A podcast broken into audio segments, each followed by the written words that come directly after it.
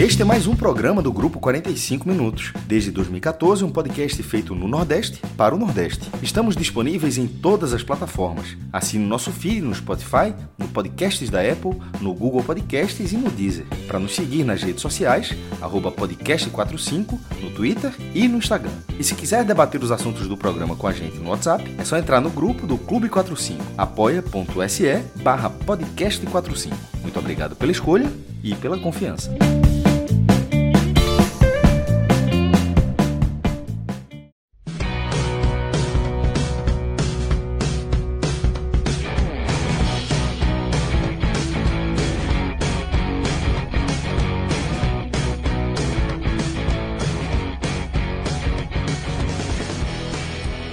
Aí, minha gente, estamos ao vivo aqui para todo o Brasil e o mundo inteiro, direto das nossas lives e também dos, do telecast, né? Do podcast, onde você quiser ouvir. Esse que é o primeiro jogo que a gente vai analisar aqui. E quando eu digo a gente, é, eu falo a equipe do podcast 45, porque nesta primeira parte, em que vamos analisar Cruzeiro e Bahia, jogo que terminou 1 a 0 para a Raposa, estaremos eu, Juliana Lisboa, Pedro Pereira, mais conhecido como SC Bahia Números, ou Números, apenas para os íntimos, e Lula Bonfim, mas ainda tem também nessa live mesmo, Náutico e Londrina, jogo que acabou também, não foi muito legal para o Náutico, né, que perdeu de 2 a 1 de virada, em casa. Enfim, uma telecast meio chato, né? É, é a galera da resistência aqui que vem assistir a gente, né, meninos? Boa noite para vocês, Lula, Pedro. Complicado, mas estamos aqui firmes e fortes, né? Boa noite, Ju. Boa noite, Lula. Boa noite a todo mundo que tá ligado na gente. Pois é, né? Telecast de derrota é sempre, sempre puxado. Eu acompanhei, na época eu era só ouvinte, agora eu tô aqui do outro lado, mas acompanhei alguns, assim, pós-derrota, e ficava pensando, rapaz, será que sou só eu que ouço isso aqui? Porque as derrotas que são, são Doídas, sofridas, né? né? Mas tem gente que ouve, tem gente que ouve. Eu era um dos, né? Então, tem uma galera. eu, vou, eu vou dizer só uma coisa: tem, eu acho que um dos telecasts mais. É, com as análises mais profundas, né? E, e, com algumas tiradas mais engraçadas, eu ousaria dizer que são os telecasts das derrotas e não necessariamente da, das vitórias ou dos triunfos, porque aí meio que mascaram um pouquinho, né? Lula bem fala isso, ó, Bahia ganhou, tô feliz, mas eu estou pirado porque isso, isso aconteceu. Mas sabe que tem, também tá meio feliz, então a felicidade às vezes acaba embolando um pouquinho. Quando perde meu irmão, tudo aquilo que você passa um paninho, aflora, e aí chega chegando, né, Lula? Aí não tem jeito. Rapaz, é, veja bem, o Bahia está vivendo um, momento agora curioso, né? Porque o Bahia não fez um jogo hoje absurdo, um jogo ruim, foi um jogo razoável do Bahia. Foi um jogo razoável. E a gente passou a, a Série B basicamente toda reclamando que o Bahia estava ganhando, mas que não estava tendo método, sabe? Não tinha método nos seus, nos seus triunfos, nas, nas suas vitórias. E agora o Bahia melhorou um pouquinho, é, elevou um pouquinho o seu futebol e não tem conseguido re, resultados. E isso é, é, é, é o que está massacrando o torcedor. O Bahia está perdendo gordura, né? E aí o torcedor fica preocupado. Agora, Beleza. É curioso, tá? Eu, eu, eu sempre ouvi os, os, os telecasts e só teve um período assim de, de, de derrotas que eu parei de ouvir e, e foi por uma questão assim, de saúde mental. e foi. Da boa uma... Mano Menezes. Foi, foi nesse período, nesse período de Mano Menezes, e eu parei de ouvir, eu parei de ouvir, eu tava, eu tava sofrendo muito. E aí, quando os jogos acabavam, eu não, não, não quero ouvir falar disso mais, não quero ouvir falar disso. Vamos tratar de qualquer outra coisa. E eu não ouvia quando perdia. Mas fora isso, eu, eu, eu era assim um, um, uma audiência frequente, inclusive nas derrotas. Até porque eu acho que, que derrota ensina, tá? Ou deveria ensinar. A gente deveria aprender com isso, né? É, é, o Bahia tem falhado com isso nos, nos, nos últimos anos, mas é um dever de um clube de futebol aprender com as suas derrotas, com os seus fracassos. Ok, então, antes de passar para as primeiras análises, né, eu queria aqui deixar um salve para a galera que está aqui na coordenação da edição, Rafael Estevam, nosso querido relógio, e também Clisman Gama, que está aqui, não estou dizendo zicando aí a galera também, porque ele já está com os probleminhas dele na série D, mas a galera toda aqui está acompanhando e se não está exatamente torcendo para os times dos coleguinhas, pelo menos está se divertindo com os resultados que estão acontecendo, né? Porque é, é, quem torce não deixa barato, né? E, e, é isso aí mesmo, é isso aí mesmo. Então, é, vamos passar para as análises, mas queria pedir para vocês que estão aqui acompanhando a gente, seja na Twitch, seja também no YouTube, você que está escutando esse telecast já, no Spotify, no Deezer, enfim, onde você estiver ouvindo, depois, bom, você curte a gente também onde você estiver, na plataforma que você estiver, mas curte a gente também no YouTube, curte a gente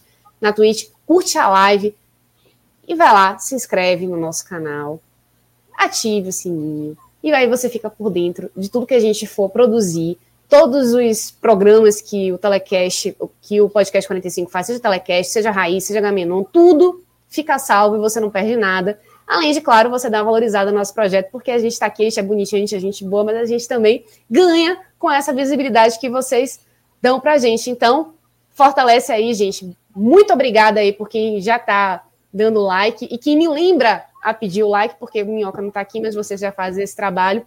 Vou dizer isso para ele, inclusive. Então, Fábio Domingo, rapaz, Hoje a audiência está qualificadíssima para isso. Fábio Domingues está aqui dizendo: estou aqui trabalhando e ouvindo vocês. Esse cara aí é fera, gente boa demais. Muito torcedor do Bahia, ilustre torcedor do Bahia.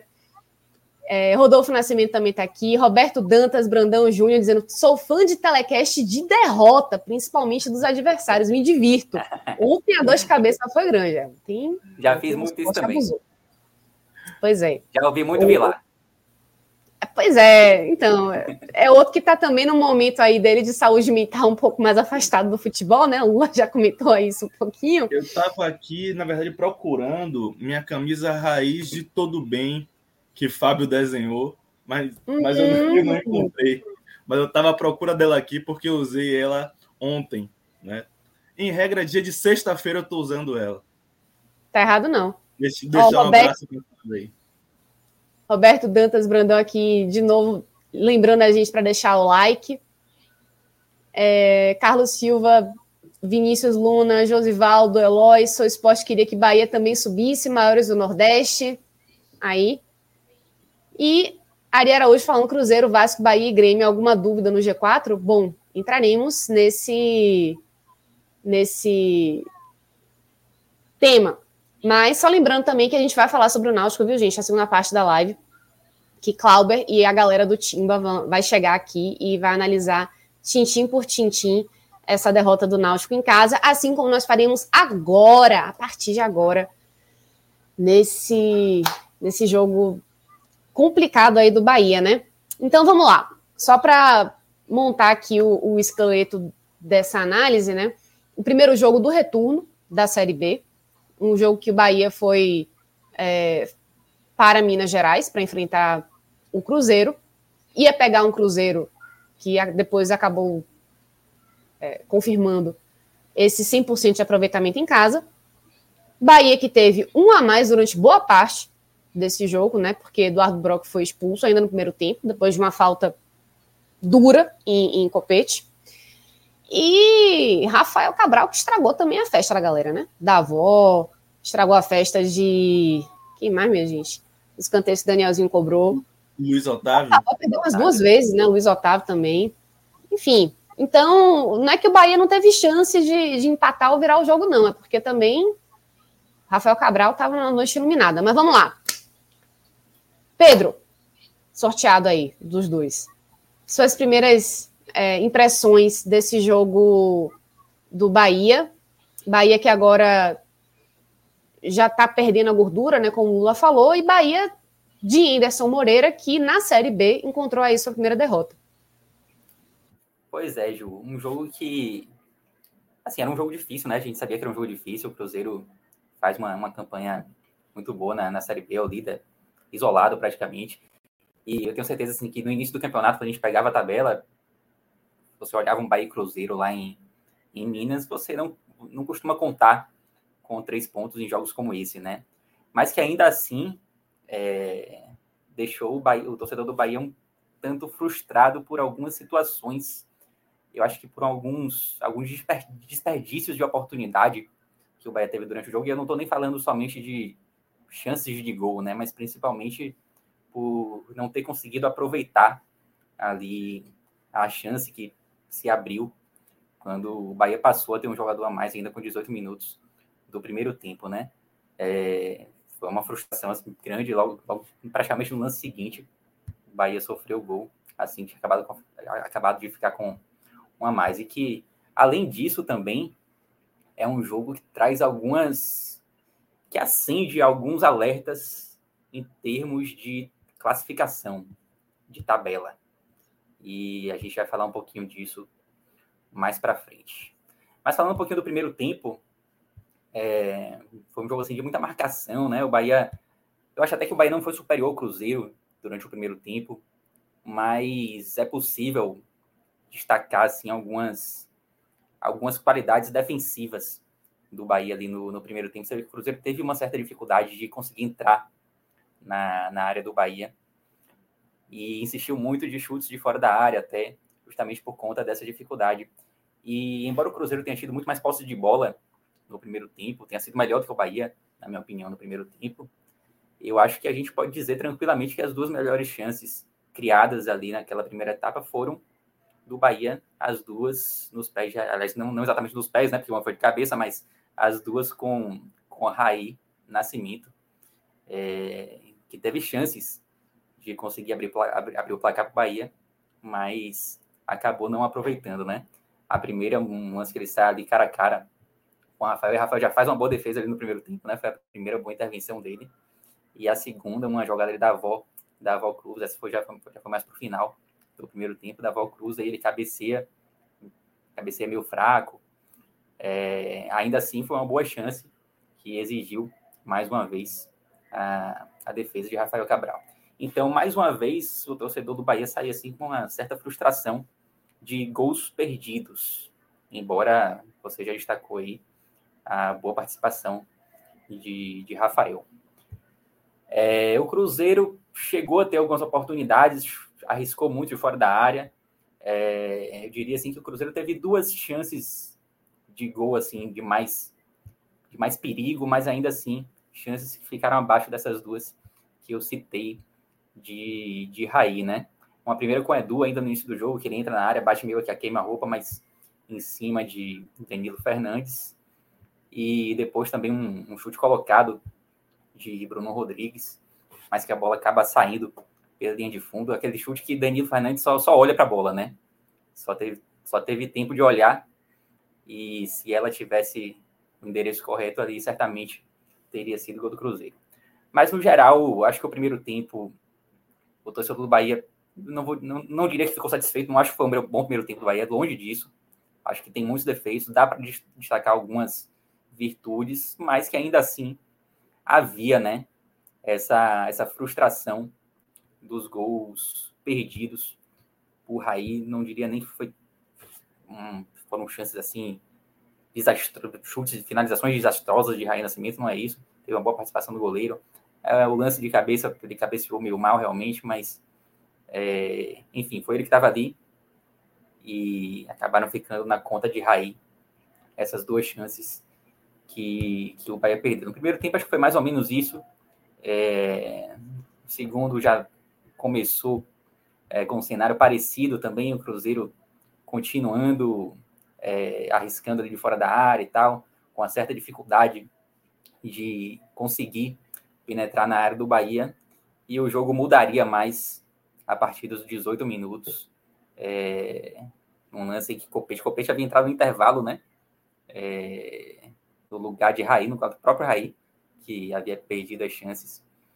E Copete até teve um mérito no lance, né? Porque ele dá um toquezinho que ele sairia de cara pro gol. E aí Brock acabou sendo expulso, teve que fazer a falta. É um lance, tipo, não tinha muita escolha, né? Competir sair de cara pro gol. Eu até, eu até fiquei pensando depois do jeito que, que Rafael Cabral tava, né? Eu não sei nem se aquela bola seria gol. Mas é, esse seria, seria, o primeiro lance, inclusive, né? De que Copete teria a oportunidade de finalizar aqui no Bahia. Então, houve a falta, acho que é uma discussão claríssima. Não vi nenhum torcedor do Cruzeiro assim reclamando por conta da, da, expulsão, embora claro que sempre tem aquela reclamação dentro de campo e tal, mas foi uma expulsão muito justa. E a partir dali, o torcedor do Bahia meio que acendeu assim uma pontinha de esperança. O Bahia não fazia uma, uma boa partida em termos ofensivos. E diga aí. Ô, ô Pedro, não, só para falar que uma pontinha de esperança, mas também um sinal de alerta, né? Porque o Bahia. E, e se você rolar no Twitter, vários torcedores, na hora que, é, que Eduardo foi expulso, ficaram, ih, rapaz, Bahia com a mais, misericórdia. É hoje.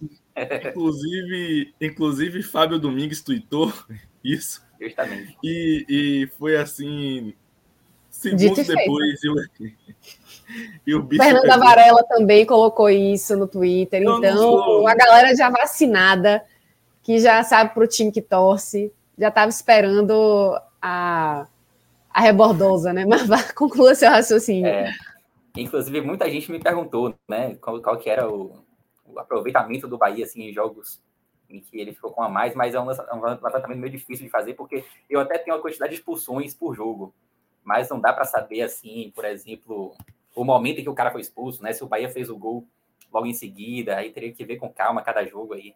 Peço até desculpa para quem me, me perguntou. Não, nem, nem respondi, porque é um trabalho meio, meio complicado assim de, de fazer. E eu até dei uma olhada depois aqui na, na planilha, é, pegando essa informação que eu consigo levantar com mais facilidade, né? Que é olhar jogos em que o Bahia terminou com uma mais. E até me surpreendi um pouquinho com, com o retrospecto recente, assim. Foram poucas derrotas, acho que teve essa para o Cruzeiro hoje que o Bahia terminou com a mais. Teve uma também, se eu não me engano, para o Inter no ano passado. Mas, no geral, aqui, vou até pegar aqui de novo, acho que foram nos últimos 40 e poucos jogos, assim, que o Bahia terminou o jogo com uma a mais. É, o Bahia só perdeu esses dois.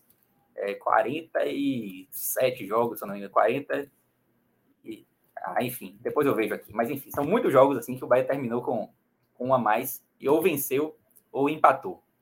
É, então, mas aí, claro, tem, tem jogos em que a expulsão já, já ocorre com o Bahia vencendo por 3 a 0 então, todos esses jogos entram nessa conta, né? Por isso que eu não quis colocar no Twitter, porque tem esses, esses poréns. Bom, enfim, acendeu aquela gotinha de esperança, apesar desse, desse retrospecto, esse, esse medo que a torcida vai ter de ficar com um jogador a mais. Mas ela foi logo apagada, né? Porque logo na falta, na própria falta que, que Brock cometeu, foi uma falta ali da intermediária, e o Bahia cobrou assim com uma displicência absurda. Eu não lembro agora se foi, se foi Daniel ou Mugni, eu lembro que estavam os dois assim, preparados para cobrar falta. É, os zagueiros até foram para a área. E o Bahia meio que entregou a bola, a bola saiu pela linha de fundo. O Bahia praticamente devolveu a bola para o Cruzeiro. Foi uma falta bem, bem displicente. É, e aí no próprio tiro de meta já começa a jogada do gol ali, né? gol que sai, que começa do, do tiro de meta. É, tem um chute forte, não lembro exatamente quem foi o jogador agora do Cruzeiro que chutou. É, Danilo Fernandes e espalmou. E aí Stênio estava lá, pegou o rebote. O chute foi de Bruno Rodrigues, estava aqui olhando a anotação aqui agora. E Stênio pegou o rebote, acabou fazendo 1 a 0 e apagando um pouquinho essa gotinha de, de esperança que surgiu no torcedor do Bahia já no momento daquela expulsão, né? A partir daí, Henderson fez algumas substituições, colocou praticamente todas as opções de jogadores ofensivos que ele tinha. É, houve um momento que o Bahia tinha cinco atacantes em campo, é, tirou os laterais, que até fizeram a partida questionável hoje. A gente vai falar mais tarde dos destaques negativos e positivos. E positivos.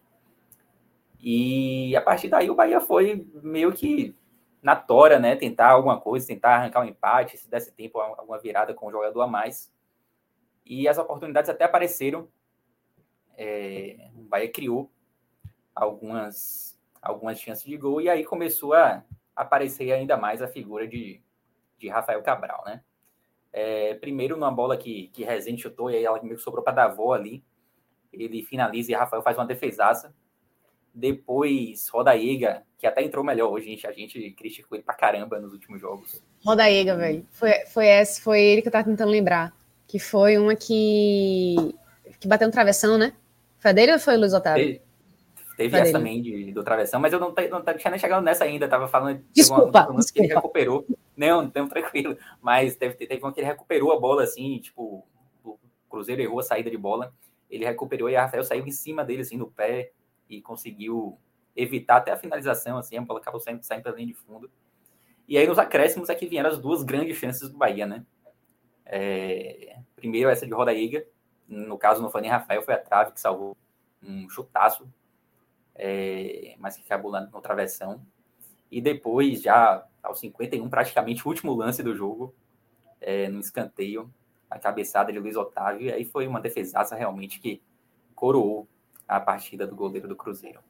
Então foi mais ou menos isso é, em termos de, de jogo. E o torcedor do Bahia acabou saindo frustrado, principalmente por conta da, da do não aproveitamento né, da, da expulsão, vamos dizer assim. É, meu amigo, complicado mesmo. Lula, passo agora a bola para você, meu amigo. Ah, lembrando aqui que tem a galera já falando com a gente. Tem um outro Fábio Fábio Jaziel, ele disse que é torcedor do Vozão, está falando de Brasília, já deixou o like dele, que é o certo. E tem Guilherme Nobre falando aqui também, olha, o tema é Série B, mas simplesmente asa gigante na Série D, que máquina, o único nordestino que venceu hoje, ó só. Tudo bem. Estamos Calma que o Bahia de Feira joga amanhã. É, é, mas hoje não tem mais como ganhar, né? O nordestino. Então, Bahia de Feira pode ainda representar a galera amanhã. Mas, então, Lula, sua análise é, e, e, comentando assim, basicamente, até da própria escalação né, de, de Anderson, é, passando também pelas substituições aí que, que Pedro já pontuou, mas alguma coisa te chamou assim a atenção da equipe em relação a é, como é que eu posso falar? Gana mesmo, dentro de campo.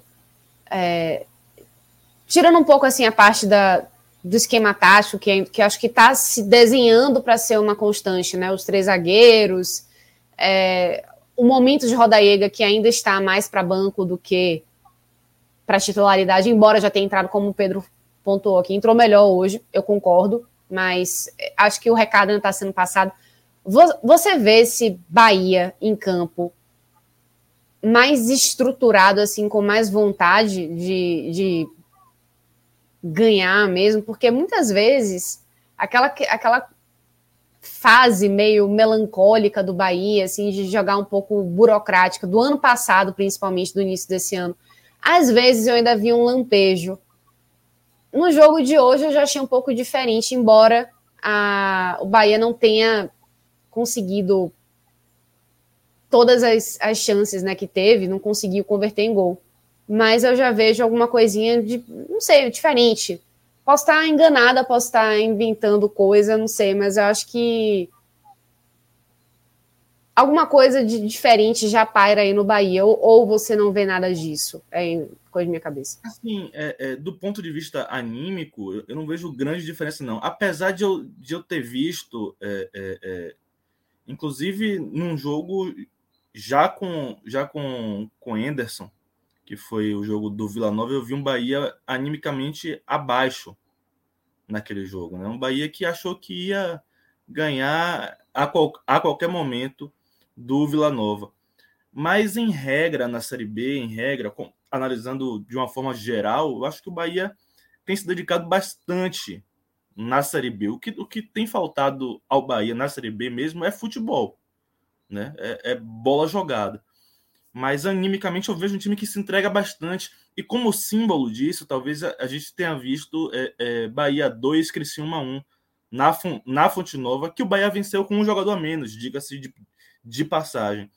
É, hoje, eu acho que não tinha muito como ser diferente, tá? Quando você enfrenta um, um clube da grandeza do Cruzeiro, é, na casa dele, com o estádio lotado, é o líder, sabe? Eu, eu acho que não tem como ser diferente. Acho que qualquer atleta se motiva em um contexto desse, né? E, e o Bahia estava motivado.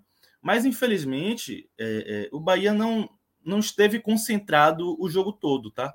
O Bahia deu alguns vacilos e, e, e nesses vacilos o Bahia perdeu o jogo hoje, né? O, é, o Cruzeiro teve muita dificuldade de penetrar a área do Bahia, muita dificuldade. Mas quando teve, foi porque a, a defesa dormiu de alguma forma. Logo no início do jogo, talvez tenha sido a, a primeira chance do Cruzeiro na partida. A bola foi lançada em, em profundidade para Edu e ele estava sozinho, saiu na cara do gol e chutou em cima de Danilo Fernandes. A bola foi em cima de, de, de Danilo e ele saiu sozinho porque Matheus Bahia na esquerda estava dando condição. A defesa toda saiu e Matheus Bahia ficou. Né? Isso é falta de concentração. São coisas que não podem ocorrer em um jogo desse nível, sabe? É, é, é isso é, é, em regra, é fatal. Em regra, é, essas coisas são fatais, tá? Porque Lula, o artilheiro do Cruzeiro saiu na cara do gol e, por sorte nossa, ele chutou em cima de Danilo. É, naquele momento, né? Foi sorte. Uhum. Deu, deu certo, né? Mas Pedro tinha alguma coisa para pontuar? Nem eu, nada, eu tava desesperado para falar de Matheus Bahia aqui nesse lance, que tipo, a ah. acabou completando. Perfeito, pronto, Lula, é, é isso.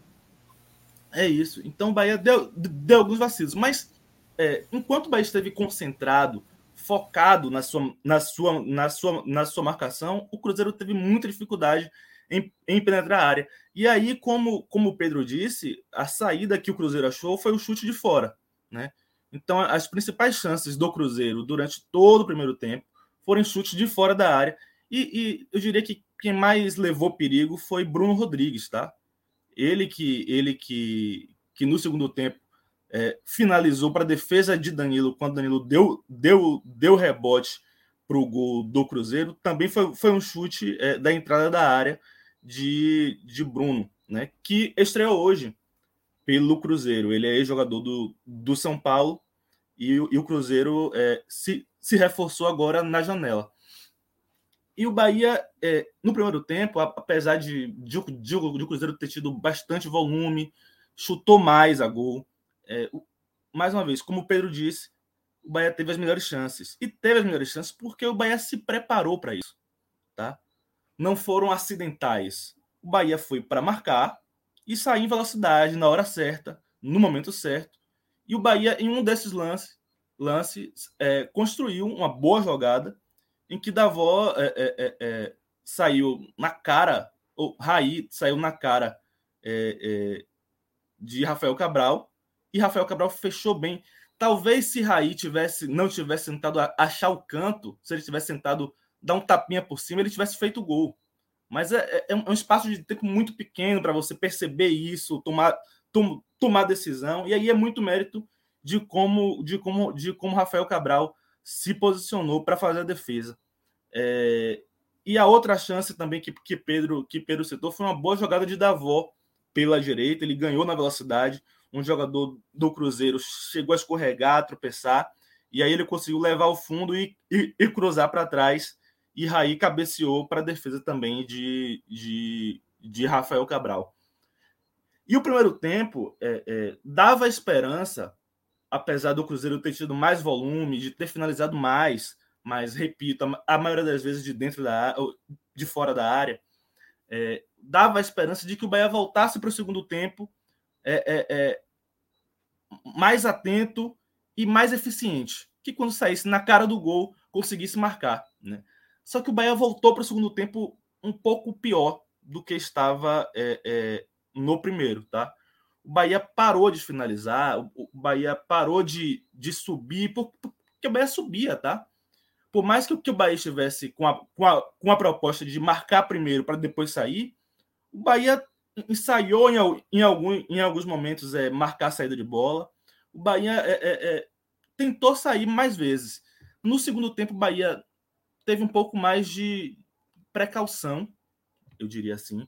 Não, não avalio como se o Cruzeiro tivesse abafado o Bahia, não, não, não vejo dessa forma, não. Acho que o Bahia mesmo é, é, é, abdicou um pouquinho do jogo no início do segundo tempo.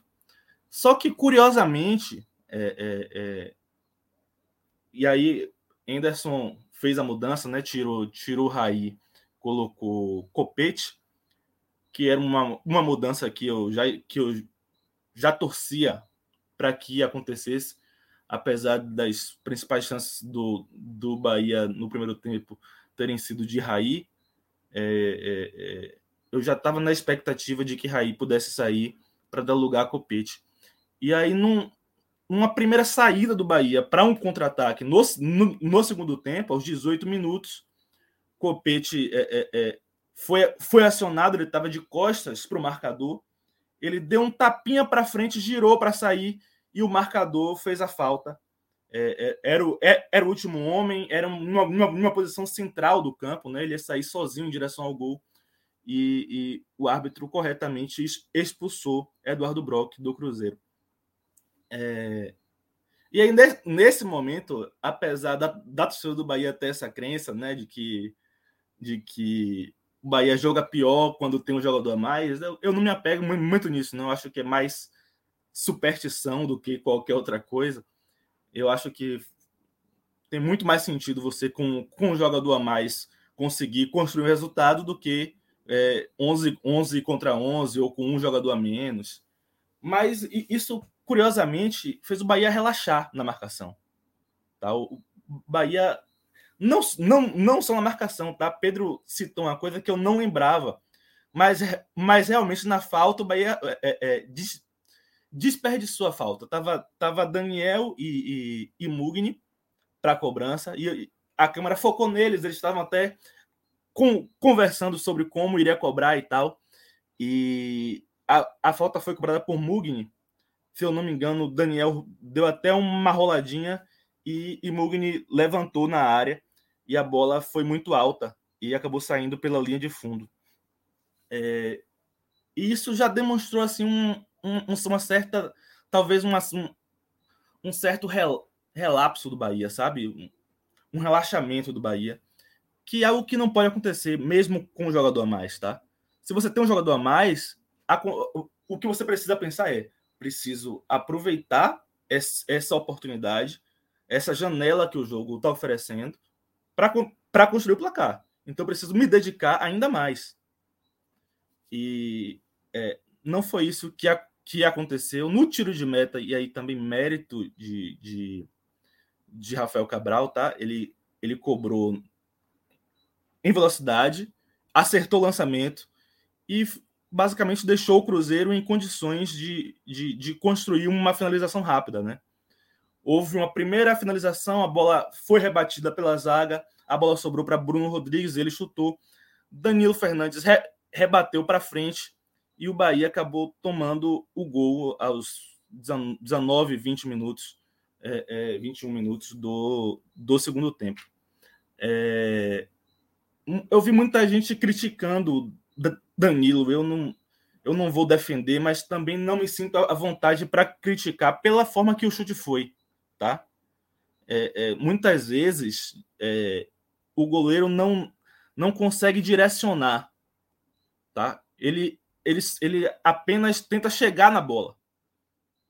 E eu acho que talvez tenha sido esse é, é, essa a questão, o fato específico desse lance. Eu acho que Danilo ele se esforçou para chegar na bola e bater na bola. Impedir que a bola chegasse ao gol. Mas infelizmente a bola foi para frente e, e, e, um jogador do Cruzeiro em posição legal é, é, dominou a bola e fez o gol. É, ô, ô, isso, fala, isso fala também um pouco sobre o posicionamento da defesa do Bahia, né? Pra, é, de certa Bahia forma. Muito lento, Ju. Muito lento. Porque é, o Bahia estava no, no, campo de ataque, tá? O Bahia estava no, é, é, era uma cobrança de falta, o Bahia estava no campo de ataque. E na hora de retornar, o Bahia foi lento, o Bahia foi devagar. E isso, é, para assim, mesmo tendo é, é, cinco defensores, uma linha de cinco atrás, tá? você precisa ter, ter cuidado em posicionamento, tá? Você não pode subir e voltar devagar não existe isso é, é, é, no, no futebol de hoje, tá? E o Bahia voltou muito lento e, e Rafael Cabral foi esperto nisso, né? Se, apro se aproveitou disso para cobrar o tiro de meta mais rápido e, e encontrar a defesa mal, mal posicionada. Né? Foi isso que aconteceu no lance do gol. E após esse gol, é, é, o Bahia não foi imediatamente, não conseguiu imediatamente abafar o Cruzeiro, tá? Bahia, eu, eu, o Bahia teve o primeiro escanteio no jogo aos 30 minutos do segundo tempo. Foi o primeiro escanteio do Bahia. E foram até dois seguidos, assim, um aos 30, outro aos 31. Né? Mas, mas o primeiro foi aos 30 do segundo tempo. E, e foi nesse momento que o Bahia conseguiu aper, começar a apertar o Cruzeiro, tá?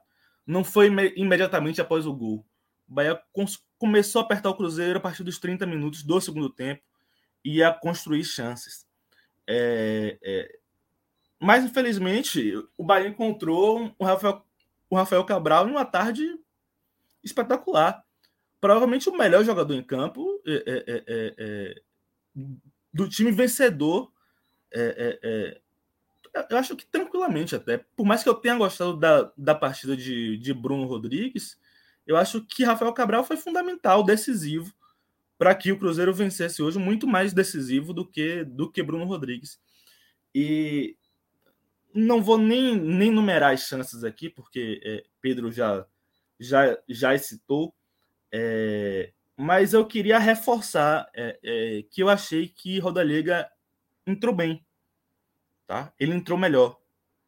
E o lance, o lance da trave nem me disse tanto, tanto sobre isso, tá? Mas o lance em que ele roubou a, a bola do defensor do Cruzeiro, né? E quase saiu com a bola dominada na cara do gol.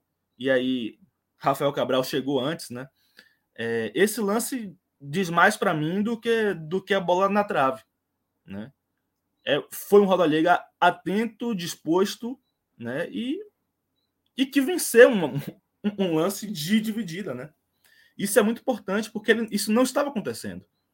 Ele estava perdendo todas, né? E hoje ele conseguiu é, é, é, entrar e, e, ajudar o Bahia de uma certa forma. Eu acho que as mudanças de, de Anderson é, após o gol que o Bahia levou foram mudanças um pouco é, é, atabalhoadas, eu acho. Né? Claro, ele quis botar o time para frente, isso, isso era fundamental mesmo. É, vou, se, se, você coloca mais jogadores de frente, você ocupa melhor o, a defesa do adversário. E naquele momento que o Cruzeiro baixou suas linhas completamente, era muito interessante ter muitos jogadores do Bahia no campo de ataque. Mas eu achei que, que no momento que ele pegou é, é, Copete e colocou de lateral esquerdo, ele perdeu um atleta que tinha entrado bem. Tá? Ele, ele, ele sacrificou Copete na, na lateral esquerda. Né? Ele, ele colocou na, na lateral direita é, Gabriel Xavier. Né? Porque ele, ele tirou André e botou Igor Torres para ficar de ponta direita. Né? E aí puxou Gabriel Xavier para a lateral direita. E é, essas mudanças desorganizaram o Bahia, tá? Quando, quando o Bahia conseguiu é, é, é, pressionar o Cruzeiro, foi mais no abafa, porque o, por, por, por, porque o Cruzeiro chamou mesmo, né? Baixou as linhas, chamou o Bahia para frente, é, é, mais no abafa do que na organização. O Bahia não conseguiu articular jogadas por dentro, né? O Bahia foi levantando bola na área e, e, tentando finalizações de cabeça e ganhando escanteio. E, e a bola de, de rodalheira que foi no travessão é, foi, foi um levantamento que a bola foi ajeitada para trás e ele chutou. Né? Então foram. É, não foi o Bahia organizado que foi no primeiro tempo, mesmo com, com, com pouca posse de bola no primeiro tempo, mesmo com, com poucos chutes a gols, foram jogadas criadas, pensadas de um time organizado. No segundo tempo, as nossas chances criadas foram no abafa. Talvez se ele tivesse é, é, apostado, Anderson, e aí é um talvez, tá? Não é garantia de nada. Mas talvez se ele tivesse continuado é, é, aposta na organização, né? talvez o Bahia pudesse construir melhores chances, chances, chances mais claras, chances é, é, é, que criassem mais dificuldade para Rafael Cabral. Tá? E isso é, não aconteceu. É, eu fico pensando assim, no todo, no todo, eu, eu, eu vi um Bahia que evoluiu em relação a Guto, tá? No, no jogo de hoje eu vi, eu vi um Bahia melhor.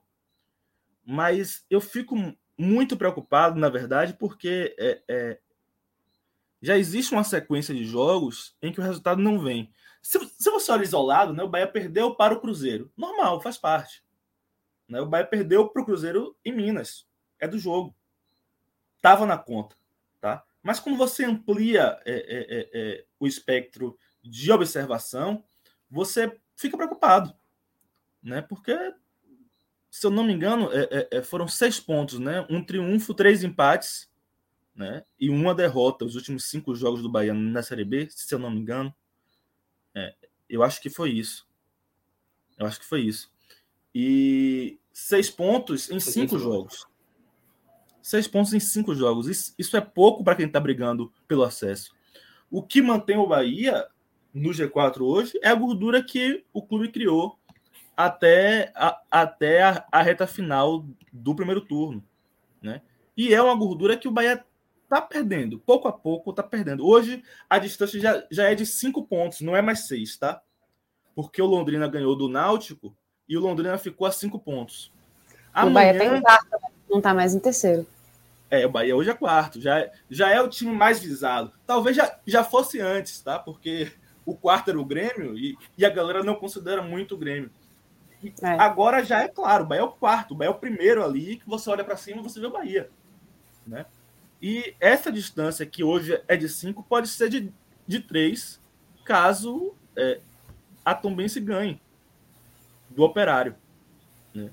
Então o Bahia precisa começar a abrir o olho. O Bahia tem, tem agora uma sequência de dois jogos seguidos em casa, em que o Bahia não pode mais se dar o luxo de, de perder ponto.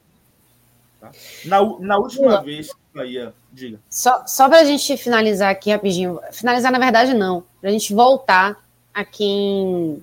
É, você estava falando né, das, é, de que estava funcionando e que, o que não estava funcionando no, no, time do Bahia. É, vou chamar aqui um, um superchat. A gente teve superchat hoje, já para. Ravel Pinheiro, dizendo aqui, ó, Davó e Luiz Otávio, acredito mal, resto do time bem, tô esperançoso. E aí, pegando essa última parte aí dele falando, tô esperançoso, e colando com o que você estava falando agora, Bahia agora está na quarta colocação do Campeonato Brasileiro Série B. É o time oficialmente agora visado. É um time que está perdendo a gordura Porém, como você também falou, é um time que agora está com um padrão de jogo um pouco mais claro, embora os resultados não estejam chegando como estava acontecendo antes. Dessa salada aí vem o quê? Dá para ficar esperançoso? Esse, esse, esse é um mistério, né? Mas eu preciso ser coerente. É, é, se eu falava na época de Guto, né? Se eu criticava o, o futebol do Bahia, mesmo resultado vindo, dizendo que o resultado viria com mais constância, com o futebol melhor, eu preciso acreditar que agora, com o futebol um pouco melhor, o resultado vem assim com mais constância. Né? Então, é, é, é, eu, acho, eu acho que faz todo sentido que Ravel esteja esperançoso é, é, é, por ter visto um, um, time um pouco mais organizado. E isso, na minha cabeça, na minha cabeça, funciona dessa forma. Se o time está um pouco mais organizado, jogando um pouquinho melhor, o, o, resultado virá com um pouco mais de constância. E eu, e eu falei assim: o Bahia tem dois jogos agora em casa, essa é a oportunidade de, de, de retomar o ritmo, ganhar seis pontos, tá? Para espantar esse, esse, essa coisa assim: olha, tá, tá, tá perdendo gordura, estão se aproximando, certo? Se o Bahia conseguir são dois jogos em casa, contra, contra Náutico e CSA, certo? Náutico uma fase horrorosa. Claro que essas coisas também o torcedor fica com o pé atrás, né? É outra, outra superstição negativa da torcida do Bahia. é quando enfrenta mas, times. Mas não só isso. Ó, oh, me permita, Lula, isso Diga. tem um motivo também. As equipes que estão muito lá embaixo, é, não, não necessariamente o caso do Náutico, mas o caso do Náutico bem pressionado porque acabou de perder em casa de virada. E já vinha realmente também numa sequência ruim. Mas uhum. equipes que estão na parte de baixo da. Isso é também, não sei, era uma coisa que eu ficava pensando logo quando, sei lá, eu vi uma equipe que estava no G4, não sei quantos jogos de vencibilidade. Ia pegar um time que é, tava não sei quantos jogos sem vencer. Eu digo, velho, alguma hora essa, esse time que tá ganhando tudo vai ter que perder e o time que tá perdendo tudo vai ter que ganhar. Uma hora essa, isso tem que acabar. É, mas tem Faz que acabar. Sentido. E também, quem tá querendo ganhar, precisando muito ganhar, tem essa esse a mais, assim, esse, essa necessidade a mais de, de tentar virar, vai no, pro desespero, o desespero às vezes cola. Então, para mim, isso é uma coisa que eu, eu sei, mas quando a gente vai para é, análises, né? Vamos, vamos fazer a mesa redonda, vamos fazer um pré-jogo, alguma coisa assim, não, porque fulano está não sei quantos jogos sem vencer. Eu diria que por esse retrospecto do jogo de hoje, seria mais inteligente você pensar que, pô, o Cruzeiro, que está 100% em casa, uma hora vai perder esse 5%. Pode ser que Bahia, não diria o Bahia, porque o Bahia também está no G4, tá? Não é um time que está assim, no desespero, digamos assim. Mas esses times que estão no desespero, eles, eles são perigosos por isso. E eu acho que, nesse sentido, o Náutico, por exemplo, está com uma pressão muito maior que o Bahia eu tomaria cuidado por causa disso também. Sim, sim. Não sei. Sem dúvida. Mas eu acho que a gente. Eu acho que o Bahia não pode é, usar isso como, como desculpa, tá? É responsabilidade do Bahia é, é, é conquistar esses três pontos dentro de casa. E, e, por estar em casa, por estar brigando mais acima do que o Náutico, pela fase do Náutico, o Bahia deve assumir essa, essa responsabilidade por mais que o Náutico chegue, chegue pressionado e também precisando é, é, vencer, tá? Mas eu acho que por jogar em casa, a responsabilidade é do Bahia. E é também uma oportunidade. Repito, são dois jogos seguidos em casa.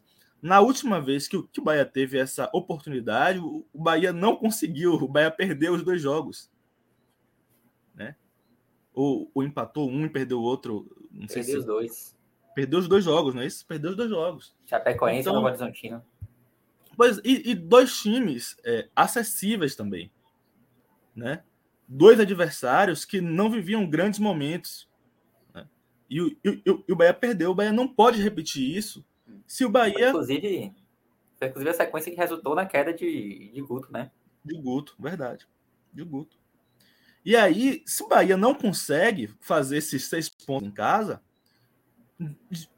digamos que faça quatro, ok. Mas se fizer dois, fizer dois, a contratação de Anderson perde o sentido. Perde o sentido.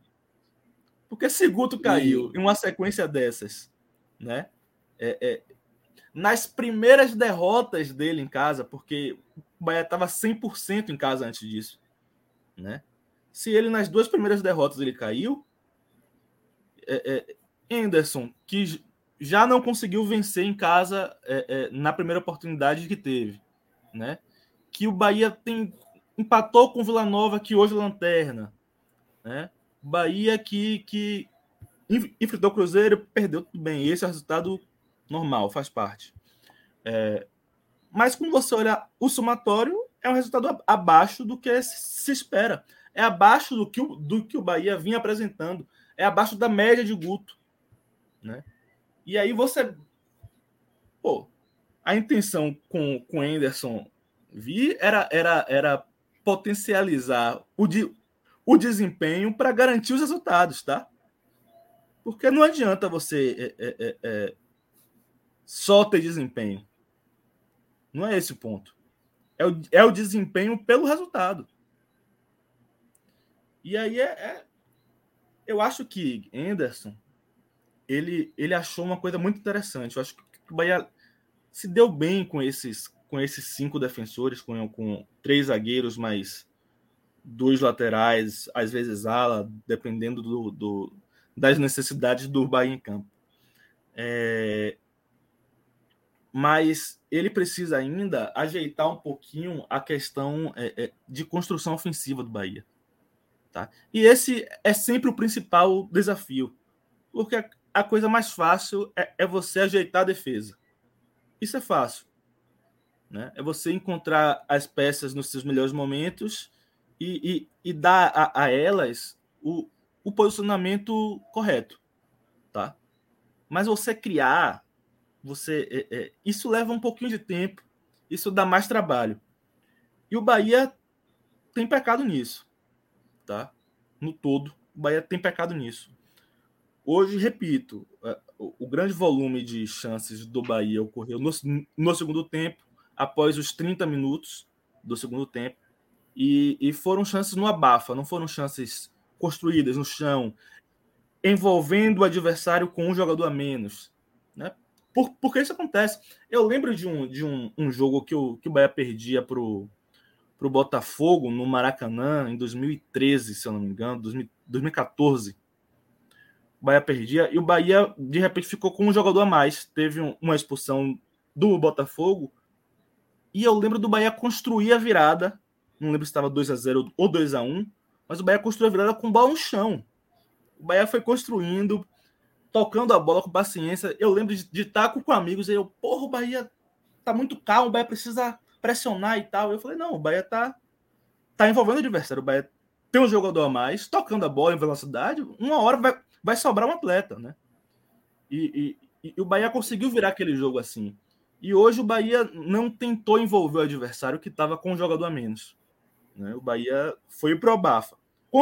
Conseguiu criar ainda assim, mas não foi feliz nas finalizações. É... Enfim, repito, agora é o desafio em casa fazer os seis pontos para não deixar quem está vindo embaixo se aproximar. Porque além do Tom Benz que pode ficar a, a, três pontos agora, tá vindo o Sampaio correr agora, tá?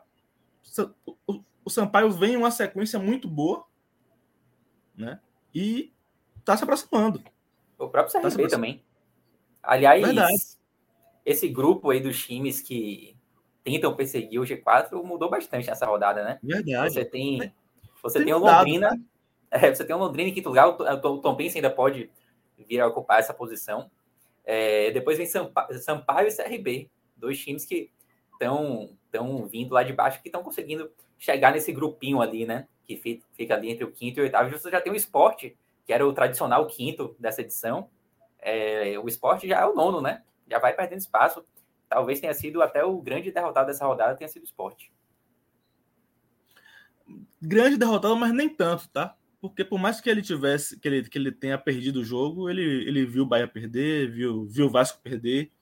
Então, por mais que tenha aumentado a quantidade de, de equipes entre Isso. ele e o G4, é.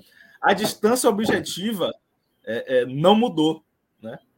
É, mas, Lula, eu vou, eu vou discordar só, porque no, no esporte, e aí sendo desnecessária, como diria nosso grande amigo Relógio aqui no, no chat privado do podcast 45, porque a gente é, é, assim, né? A gente também abre as portas do, dos bastidores, né?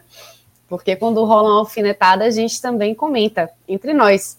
Mas o problema do esporte, acho que é um pouco maior do que simplesmente essa goleada que sofreu, né? 4 a 1 por conta da tempestade perfeita que está acontecendo no clube, né? A questão toda de Lisca, a questão toda de Wesley que chegou, mas treinou, não acabou não assinando.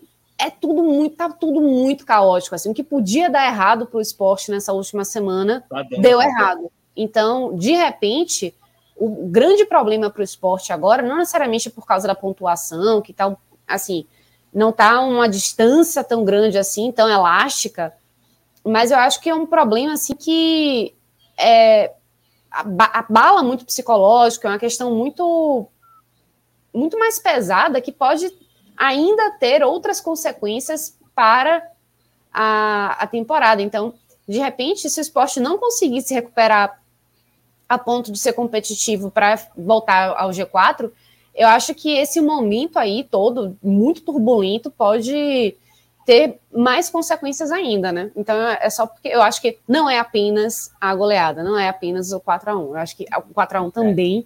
soma, né? mas é, é um, são vários fatores. É, e na medida em que você, tem equipes que se colocam ali entre o G4 e o esporte, vai ficando mais difícil de chegar, né? Porque você ganha um jogo, mas aí o Tomis também ganha, o CRB também ganha. Então vai ficando mais difícil de você conseguir colar, né? Sim, mas sim, é, eu acho que Lula falou algumas coisas aí que é, fazem total sentido em termos de alerta de tabela, né? Tipo, é, você tem um Bahia já a cinco pontos do quinto colocado, podendo chegar a três pontos, essa diferença dependendo do resultado do Tombense.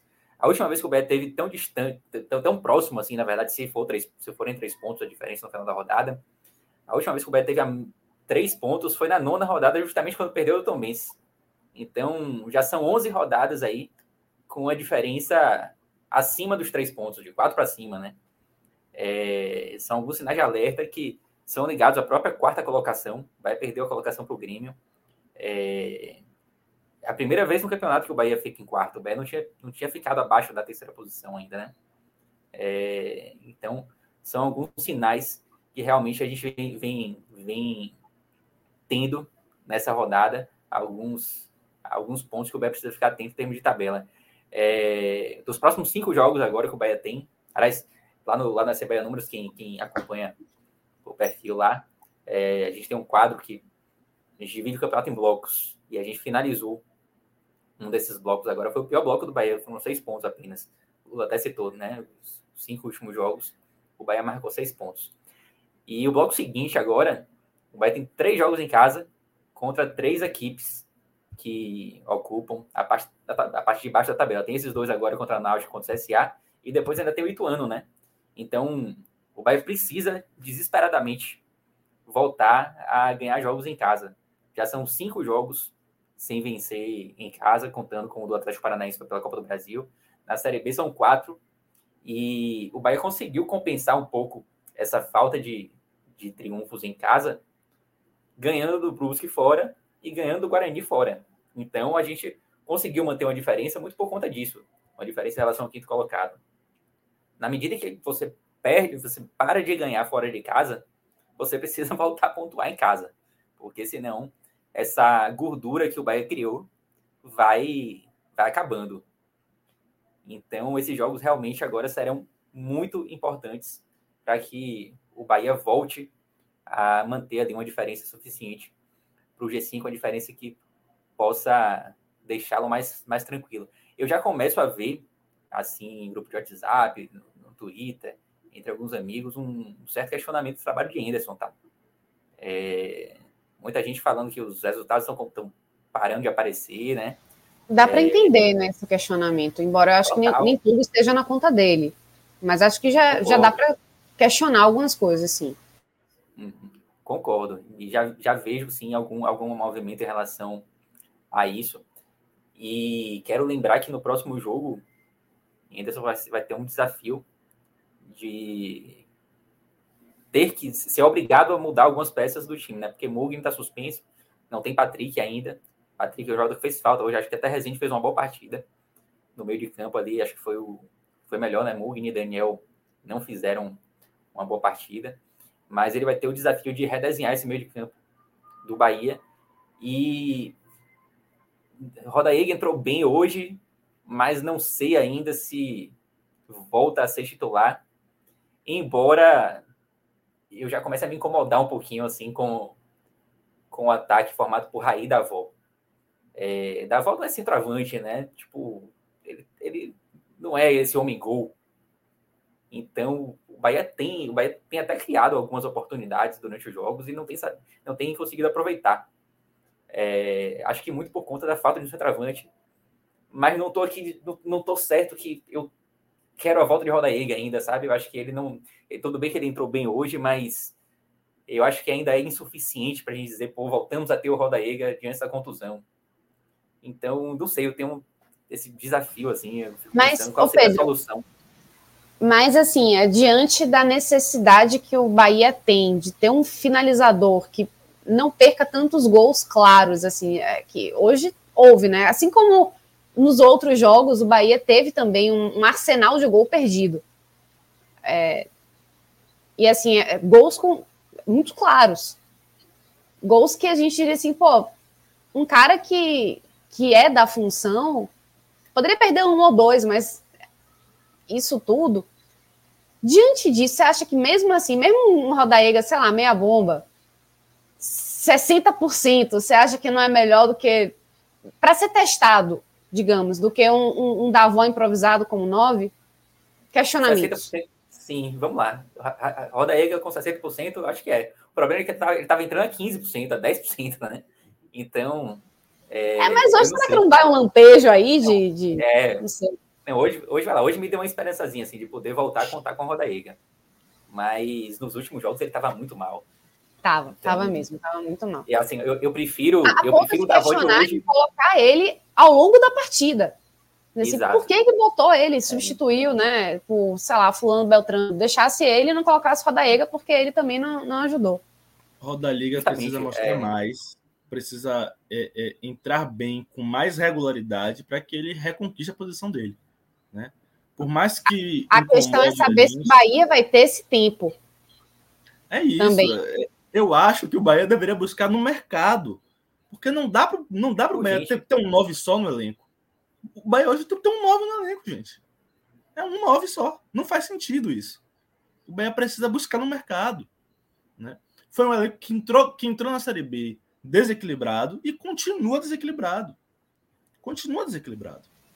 Né? Oh, e... rapidinho. Raul Paz colocando aqui, né? Só. Eu, eu gosto dessa galera assim que. Já gosta de botar pimentinha no debate, né? É, Raul botou assim, e é bem pertinente, ó. A bola no travessão de Rodaiega foi um gol perdido. Sim. Gol de Rodaíga foi mais perdido que o gol de Davó. Não sei, mas o do primeiro tempo, né? Foi de, Davó, de... Né, ele teve uma chance de, de tempo. É, não, Raí também, mas Davó também teve. Ele teve um segundo tempo que Rezende chutou, a bola sobrou para ele meio ali quase na foi. pequena área. Ele Nossa. chuta, mas foi uma defesa de. Não. Esse de Davó foi mais perdido do que, do que o de o jornalista. A gente tem que montar a escala podcast 45 minutos de gols perdidos. Mas é, o, que eu, o que eu quero dizer só é que assim. É, é, é, rapidinho, só para eu concluir, senão eu esqueço. Velhice. É, Davó foi titular. Ele teve mais chances de abrir o placar, ele teve mais chances de frente para o gol. Rodaega não foi. Rodaega entrou durante a partida, então ele teve menos chances de chegar a brigar, né, para fazer gols. Então, eu acho que esse é, é, é, essa nossa análise tem que levar isso em consideração.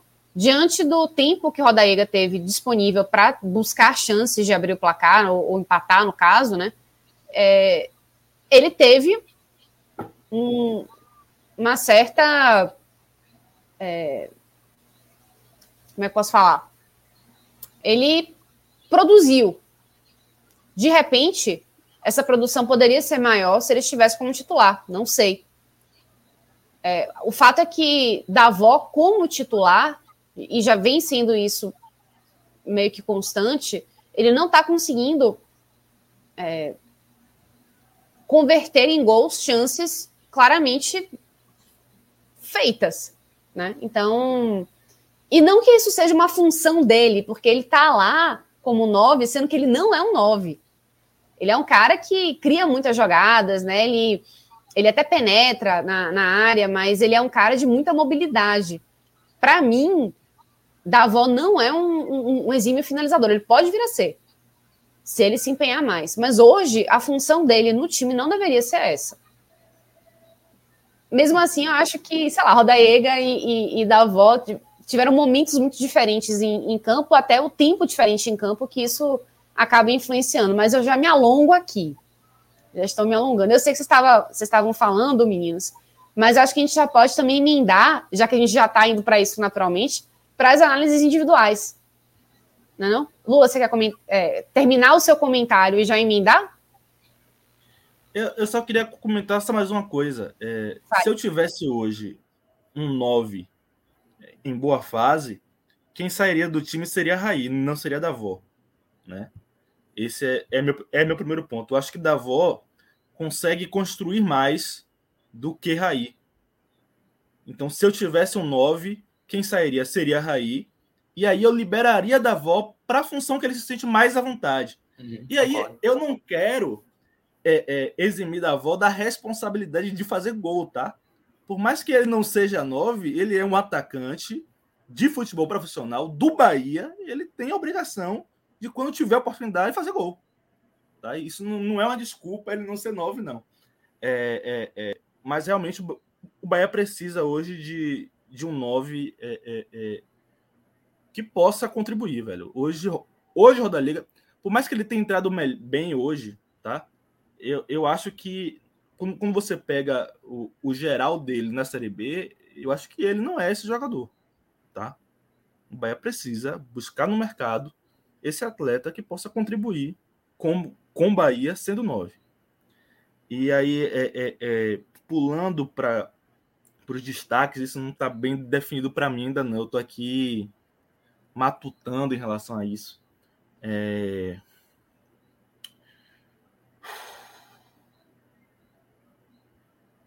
Não sei. Eu, eu vou começar, talvez, dizendo os três atletas que eu quero colocar no, no, no pódio, tá? Eu fiquei, eu fiquei muito feliz com, com, com o retorno hoje de Rezende. Eu gosto muito de Rezende. Eu acho ele um volante interessantíssimo. Interessantíssimo. Ele, ele é, marca bem, desarma bem. Ele, ele, ele tem um bom passe. Ele, ele não é aquele volante que, que não sabe o que fazer com a bola, tá? Ele tem um passe minimamente qualificado e ele consegue organizar o time quando o time precisa disso, sabe? E eu, eu acho ele um jogador interessantíssimo, interessantíssimo. É... Já, já, já tinha visto ele antes no Goiás e ele já, já me agradava muito. E no Bahia, no Bahia eu vejo o Rezende até melhor, um atleta que evoluiu em relação ao Goiás, tá? É, é, é, eu vejo um Rezende melhor com a bola hoje, melhor do que o Rezende do Goiás. É, pronto. Rezende, o melhor. Eu, eu gostei muito, gostei muito da partida. Por incrível que pareça, que é um atleta que eu sempre olhei assim um, um pouco cruzado. Gostei muito da partida de Didi. Didi, zagueiro do Bahia eu, eu, eu acho que ele é, é uma, ele é um atleta assim que eu acho meio desengonçado, mas eu acho que ele fez uma partida hoje é, é, é, é tranquila, segura. Até um lance que ele, que ele, que ele deu, deu, deu um chapéu no jogador do Cruzeiro, assim. Foi mesmo. demonstrou uma tranquilidade em um momento é, delicado do jogo. Eu achei que ele fez uma, uma, boa, uma boa partida. E segue me impressionando muito, muito Gabriel Xavier. É um negócio assim. É, é, é, é, eu acho que no momento que o Bahia tiver que jogar com dois zagueiros, hoje pro futebol, Luiz Otávio sobra, tá? Pelo que eu tenho visto nos últimos jogos, se tivesse que ser uma dupla, seria Ignacio e Gabriel Xavier.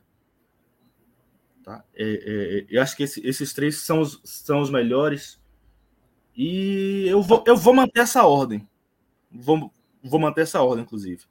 É, primeiro, Rezende. Segundo, Didi. Terceiro, Gabriel Xavier. Tá? Eu vou pensar ainda nos piores. Eu vou passar os melhores agora para Pedro. Ó, oh, quando tá. você for pensar nos piores, Lula, só antes de passar a palavra para Pedro, já tem gente aqui, né, Raul? Já pedindo para você fazer uma análise sobre um jogador específico, que é o Daniel. Então, quando você for. Não, não querendo já dizer que você vai colocar o pobre coitado Daniel nos seus piores. Pode ser que sim, pode ser que não, mas já Eu pensa vou. aí numa análise para você fazer. Fala, Pedro, sua vez. Já, já adianta aí que Daniel vai ser o meu pior. É, mas beleza, falando ainda dos, dos melhores. É, eu concordo, para mim o pódio é esse aí que, que Lula citou. Foram os três jogadores que é, acho que a consistência defensiva que o Bahia apresentou em alguns momentos do jogo de hoje, passaram muito pelos pés desses seis jogadores.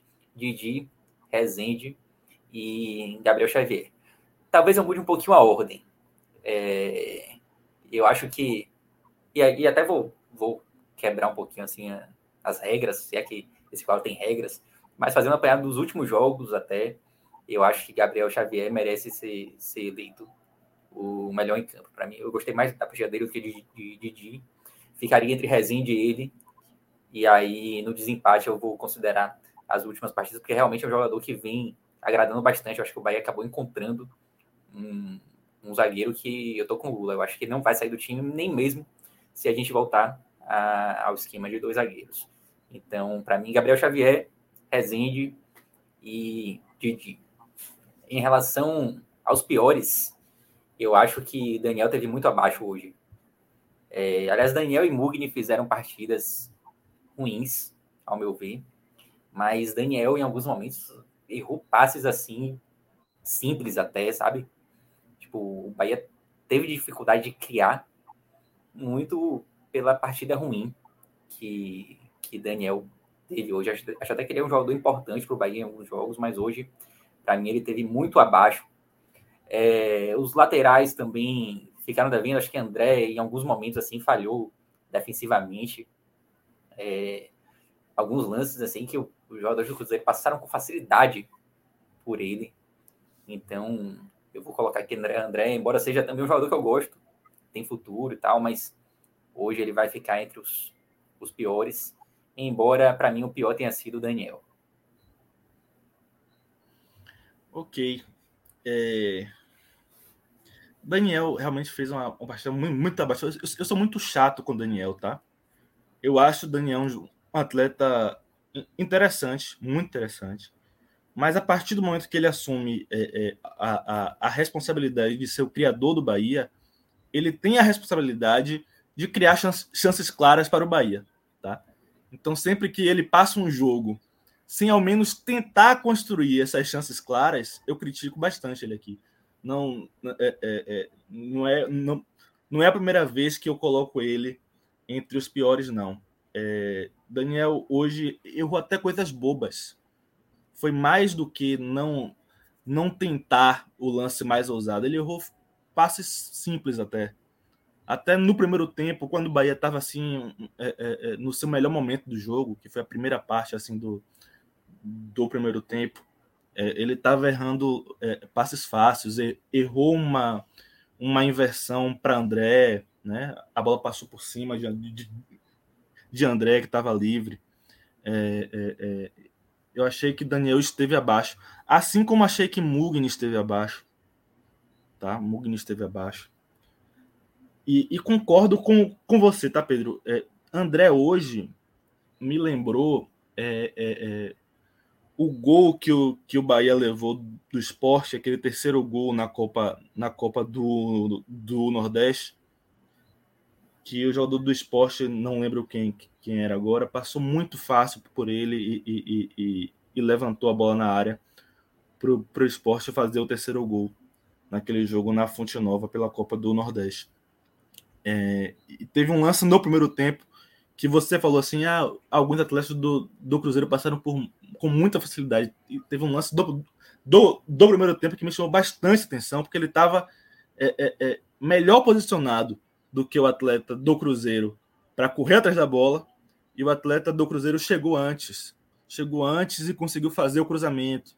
Né? E foi foi um, um lado bastante frágil do Bahia hoje. Por mais que Matheus Bahia também não fez uma grande partida, não, tá? não fez um, uma, uma, boa partida. É, mas André esteve abaixo, foi, foi mais, mais fácil é, bater André hoje do que foi mais fácil bater, bater Matheus Bahia. É, vou ficar com esses três jogadores. A ordem, eu vou ficar com Daniel, André e Mugni. Tá? Eu, eu tenho tem um costume de fazer pódio. Os, os melhores, no caso, Rezende, Didi, Gabriel Xavier. Os piores, Daniel, é, é, é, André e Mugni.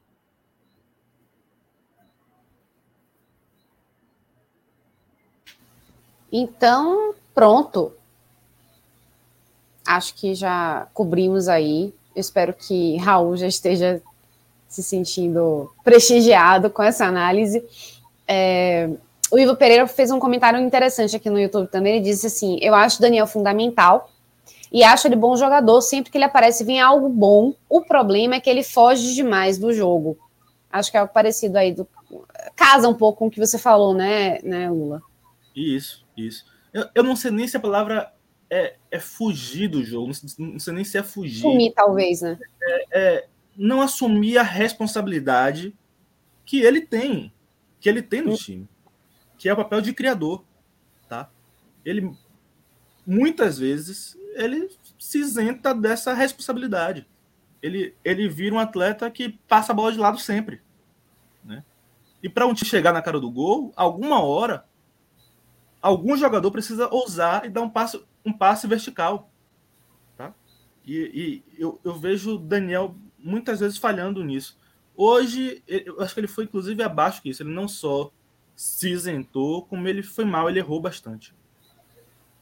Concordo. Muito bem. Diga aí, Pedro.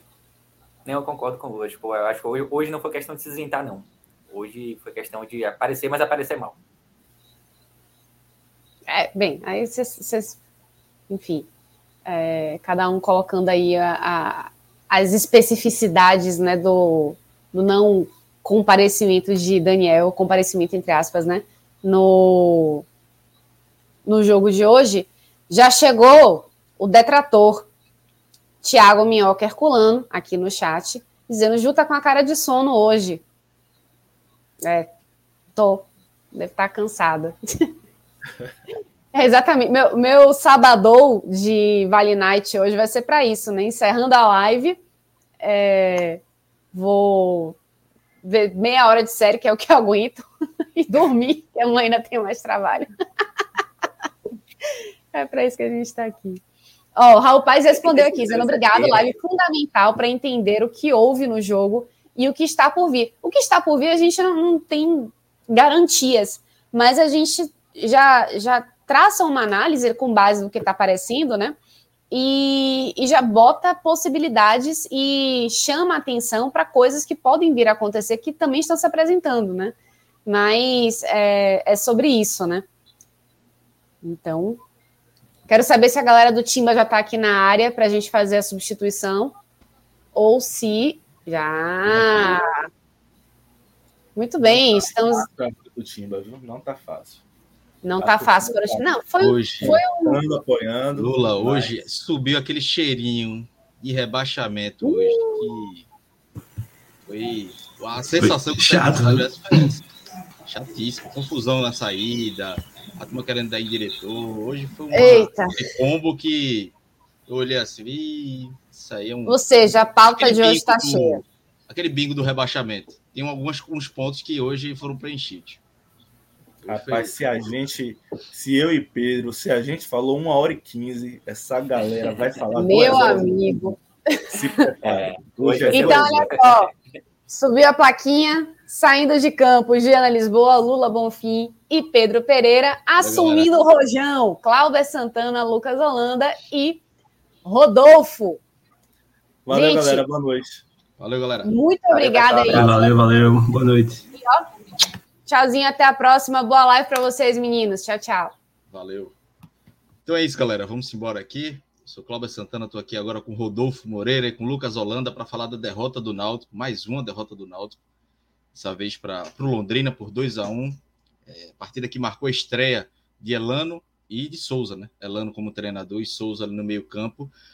Um jogo Rodolfo, vou começar contigo, mas eu vou só fazer um, um, breve comentário, que eu acho que hoje o jogo, eu vi uma tweetada, eu tuitei e acabou que eu acho que combinou um pouco, mas é um daqueles, cada jogo do Náutico vai mostrando uma, uma falha, um erro da diretoria de futebol do Náutico, que obviamente do presidente também, Diógenes Braga, que é quem comanda o departamento, né? Cada jogo vai mostrando um erro, cada jogo vai mostrando um erro, um tapa na cara, escancarando o erro, e as coisas é, não vão mudando tanto, né? Não dá para esperar que Souza e Jobson vão resolver todos os problemas do time. São grandes reforços para a Série B. Souza mostrou isso, Jobson já tinha mostrado isso quarta-feira, mas só ele, se não tiver atacante, se não tiver zagueiro, se não tiver lateral, não resolve. Então, cada vez, cada jogo, é uma falha na defesa. Aí você lembra, pô, Camutanga não veio, é, é não tava, saiu há mais de um mês e não chegou é, é, reserva. Contratado Thiago Enes, que já passou por aqui, aí Thiago Enes falha no gol, não foi bem na, na estreia contra a Ponte Preta, é, passou um tempo jogando sem atacante. Enfim, é, primeiro volante, time muito disposto. Tem dois primeiros volantes que não são confiáveis. Cada jogo é um erro. Cada jogo é um erro que vai mostrando para o torcedor. Na verdade, nem mostrando, vai jogando uma luz mais ainda para o torcedor. E aí, Rodolfo, eu queria que você fizesse essa análise já partindo exatamente desses, desses erros da diretoria. Né? Não dá para tirar, pegar o jogo de hoje, tirar da, do ano de 2012 e achar que foi um acidente, ou achar que foi culpa de Elano ou não, ou achar que, enfim, é, criar é, é, é, subterfúgios, criar desculpas para uma derrota. É uma derrota muito do trabalho da diretoria de futebol é, em todo o ano. Né? Não sei se eu estou influenciando sua resposta, mas acredito que não. Mas pode mandar aí. Boa noite, Cláudia. Lucas, prazerzão. Acho que é a primeira vez que a gente está tá dividindo aqui. E meus cumprimentos a todos que estão agora aqui com a gente ao vivo, quem está ouvindo depois. E, Cláudia, eu vou começar puxando a nossa análise da, do meio de semana lá, trazendo a análise do que aconteceu em Campinas, que eu me lembro de mencionar que o argumento de ah, o cenário ele é, ele é muito tranquilo, tem um turno todo pela frente, é um ponto de diferença. E olha só o que é que pode estar tá, para acontecer, né? O Náutico pode acabar a rodada, dependendo do que acontecer no jogo do Operário na segunda, a quatro pontos do 16 indo para dois jogos fora, né, onde não existe favoritismo nenhum, e sendo no momento o pior time da competição. O pior time ainda não é o, matematicamente falando pior, porque tem Guarani com a mesma pontuação abaixo, que joga amanhã, ou seja, o Náutico pode perder mais, mais um posto, e o Lanterna Vila Nova, que hoje venceu, é, tem uma única derrota nos últimos quatro jogos. Empatou dois, venceu hoje, perdeu um. O Náutico perdeu as últimas quatro. Então é o pior time da competição no momento. É o, é o, é o pior time em performance, é o pior time em resultados, é o pior time em perspectiva. O Náutico vive um, um horizonte muito sombrio para o curto prazo. Talvez a médio e longo prazo haja alguma resposta aí, dependendo da capacidade de conseguir reforçando o elenco, é, da adesão à filosofia de Elano, da recuperação de mais alguns atletas. Né? Hoje o Luiz Felipe, por exemplo, acabou voltando ao time. Mas a perspectiva de, de curto prazo ela é muito sombria e independente do que o Náutico consiga fazer a nível de recuperação de trabalho a médio e longo prazo, se o curto prazo não for trabalhado, isso pode custar o campeonato.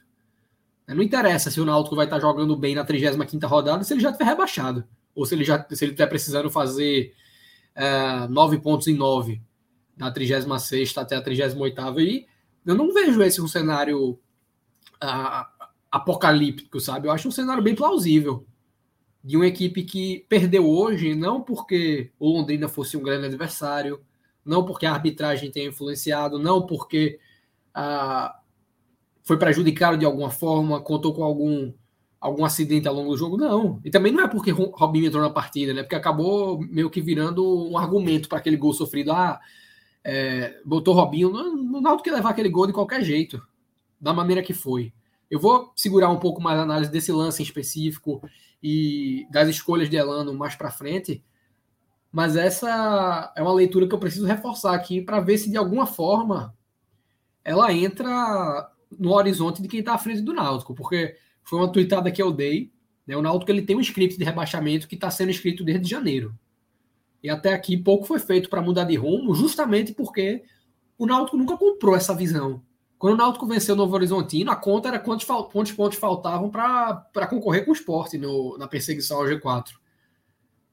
Né? Quando o Náutico perdeu o jogo para o Grêmio, a coletiva do treinador era nessa também. Era estabilizar um pouco a situação para buscar algo mais. E nunca foi. Nunca foi. O Náutico entrou nesse campeonato para fazer um campeonato de permanência. E até agora isso não foi aceito. Aí, e, e sempre houveram, Cláudio, alguns.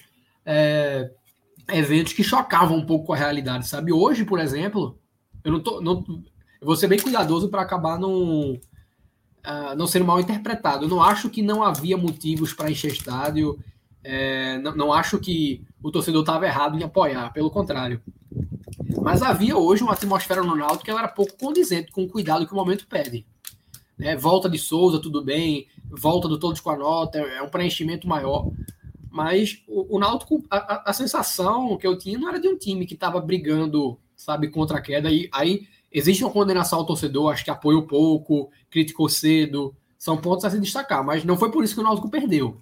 Se perdeu, o jogo foi perdido hoje, pelo mesmo motivo que se perdeu o jogo da Chapecoense. O Náutico é uma equipe frágil, refém de um elenco mal montado. Né? Não, não há muita margem para o treinador fazer boas escolhas. Quase toda escolha ela tende a ser errada. E a gente pode entrar um pouco mais nisso, quanto é culpa de Elano, quanto é culpa do, do que está sendo ofertado a ele no banco de reservas.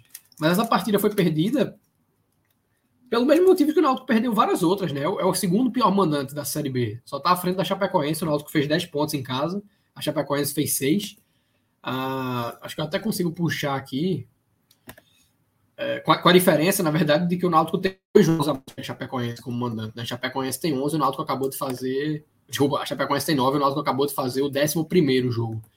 Então, esse é um argumento que, ao meu ver, reforça a minha, minha ótica. O Náutico sempre foi uma equipe que se sobressaiu em qualquer extremo da tabela, seja brigando por acesso, seja brigando contra a queda, com o fator casa. E se banalizou perder da maneira que perde.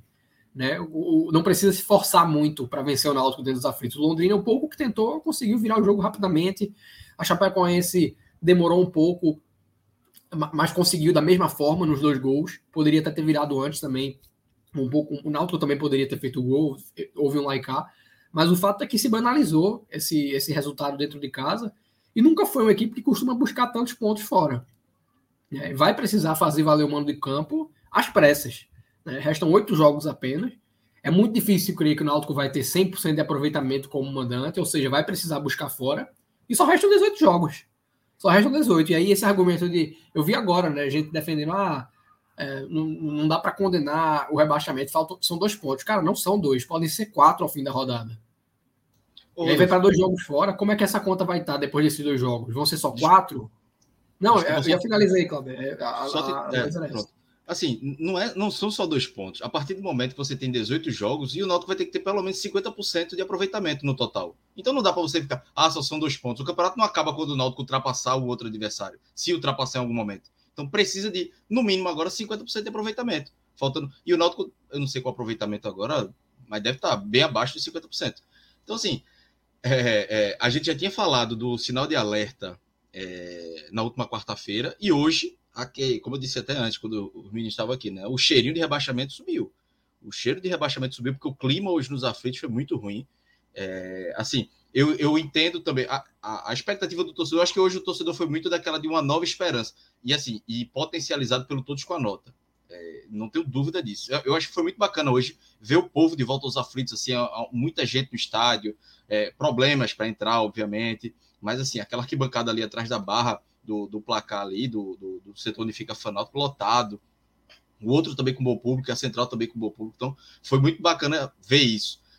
Teve a esperança de Elano, Souza, então era uma esperança para o torcedor, mas não tenho dúvida que foi potencializado o público é, pela, pela o, o, todos com a nota, né? Mas depois do jogo, confusão. É, hoje, pela primeira, pela primeira vez, eu vi a arquibancada central xingando Diógenes. Eu já tinha visto algumas confusões, mas eram nas cadeiras e na, na arquibancada central teve xingamento, teve confusão. É, falaram até, eu não, não, não, tenho certeza, mas eu vi em grupos do WhatsApp falando que Edno discutiu com alguns torcedores também. Enfim, hoje o clima foi, foi tenso, mas assim, esperado, né? Pelo, pelo resultado que é, o Náutico teve mais um, mais um resultado em casa. É, então, assim, o clima. E eu, só outro ponto sobre a torcida que é, fui contra a entrada de Robinho, é, mas discordei completamente das vaias a Robinho. Não acho que ajuda. Eu e Rodolfo, que a gente já falou outras vezes, a gente já falou em outras lives também. Se eu não me engano, acho que da, do Ceará, que a torcida vaiana, algum jogador do Ceará, não lembro bem. E assim, sou contra a entrada de Robinho, mas a partir do momento que ele entra, se eu for vaiar, é pior. Eu, eu não acho minimamente inteligente. Porque tinha horas que Robinho tocou na bola, errou, a torcida vaia. Aí Luiz Felipe pega a bola, em vez de tocar para Robinho, com medo que Robinho leve vai, ele faz uma jogada mais difícil, erra também. Então, assim, vai desencadeando vários problemas essas vai. Souza começou a pedir para o torcedor é, é, é, é aplaudir ou não vaiar, Elano também é, falando com o torcedor, enfim, vai criando problemas desnecessários, deixa para vaiar depois do, do, do, jogo, enfim. E hoje foi absurdo, assim, quando chamaram o nome de Robinho, começou a vaia, assim, é, por, e, eu, e eu digo, pra, por mim, Robinho não entra mais no, no time do Náutico Mas se ele entrar, não adianta, vai, não vai adiantar vaiar. Mas aí, Lucas, agora eu queria a tua, tua primeira impressão aí desse time de, de Elano. Um treino apenas, né? É, difícil, né? Ele deve ter comandado meio treinamento, uma parte tática, mas mudou a escalação, tirou o Carlão, botou o Wellington, Chiesa como titular, manteve a linha de quatro, teve algumas substituições questionáveis, pelo menos na minha opinião, mas aí eu queria que tu falasse o que é que tu achou desse primeiro jogo de Elano, além do resultado, né? É, o desempenho, a escolha dele de, de escalação e de substituições. Queria que tu falasse aí sobre essa estreia de Elano. Fala, Cláudio, Rodolfo, todo mundo aí que tá ligado. Só um parênteses, Lucas. De, desculpa. Lucas Santos aqui. Eu não tô culpando a torcida, bicho. A, a, única coisa que eu tô dizendo é a culpa não é da torcida. Nem eu, nem Rodolfo culpamos a torcida. Só para deixar claro. É só para dizer que a vaia não ajuda. O time já tava mal. Não vai ajudar. Você tem duas maneiras de ajudar. Vaiando ou aplaudindo. Qual é, é mais factível? Então, assim, nem, aplaudindo, mas incentivando o time, né? Enfim, mas não é culpa da torcida de jeito nenhum. Pelo contrário, a torcida é vítima. É, pois é, e só aproveitando um pouquinho, Cláudio, a, a deixa que o Rodolfo falou, o Náutico é o time com mais derrotas nessa Série B, né? 10 até agora. 10 de 20. Ou seja, perdeu metade dos jogos e tem aproveitamento de 30%. Então, a conta de dois ou quatro pontos é, é muito maior quando a gente olha para a tabela para um todo, né? E vai para dois jogos fora, acho que é Bahia e Operário, se não me engano. Operário confiou direto. E, e numa situação terrível.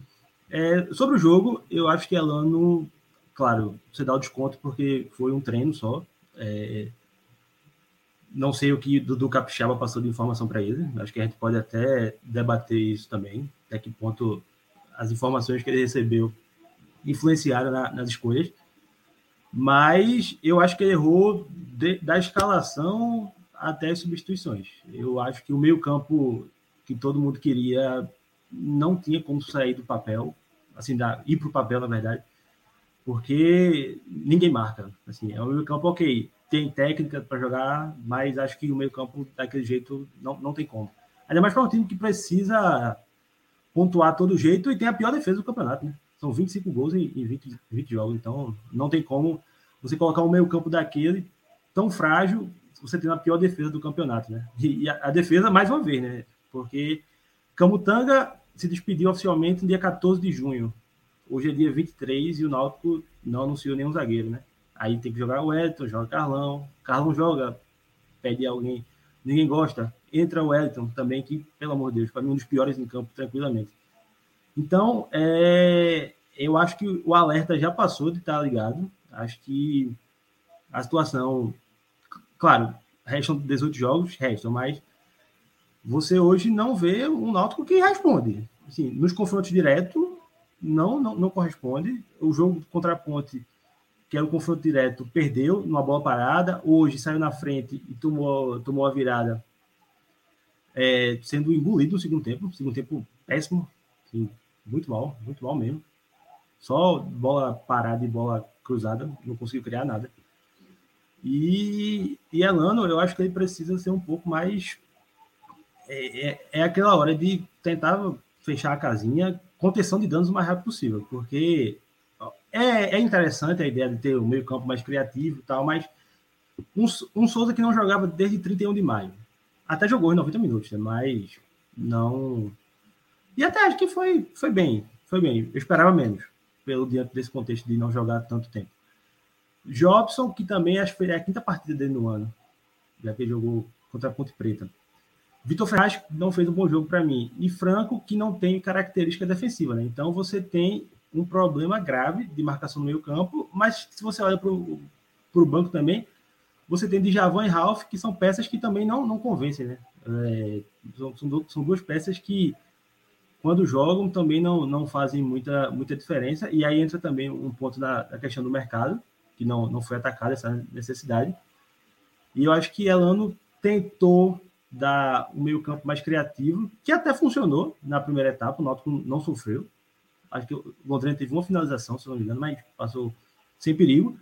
E o Náutico foi chegando nos lançamentos de Souza e na bola parada, fez o gol, teve o gol anulado milimetricamente por Richard Franco. Eu até achei que não estava, mas depois da traçou a linha lá, aparentou estar um pouco à frente. Mas no segundo tempo, o time foi, sim, o Londrina desde o começo foi empurrando o Náutico para a defesa e o Náutico não, não conseguia, né? Se, sa sair. E, e veio o gol, né?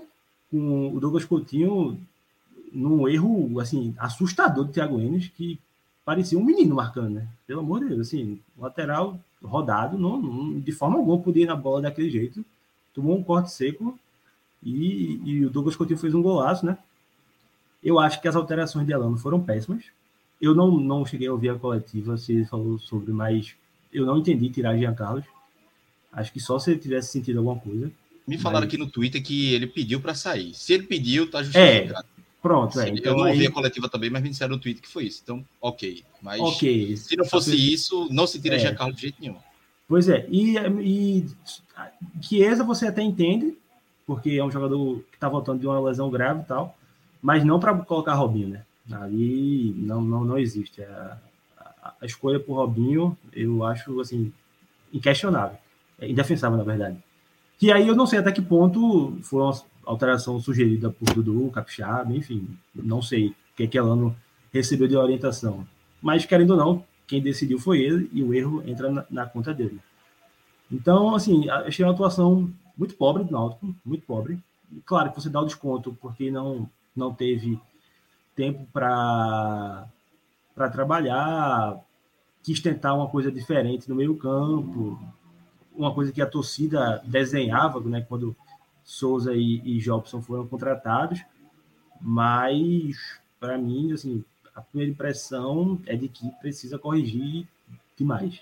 E, sobretudo, num time que toma muitos gols, eu acho que você se expõe muito é, tentando uma, situação dessa.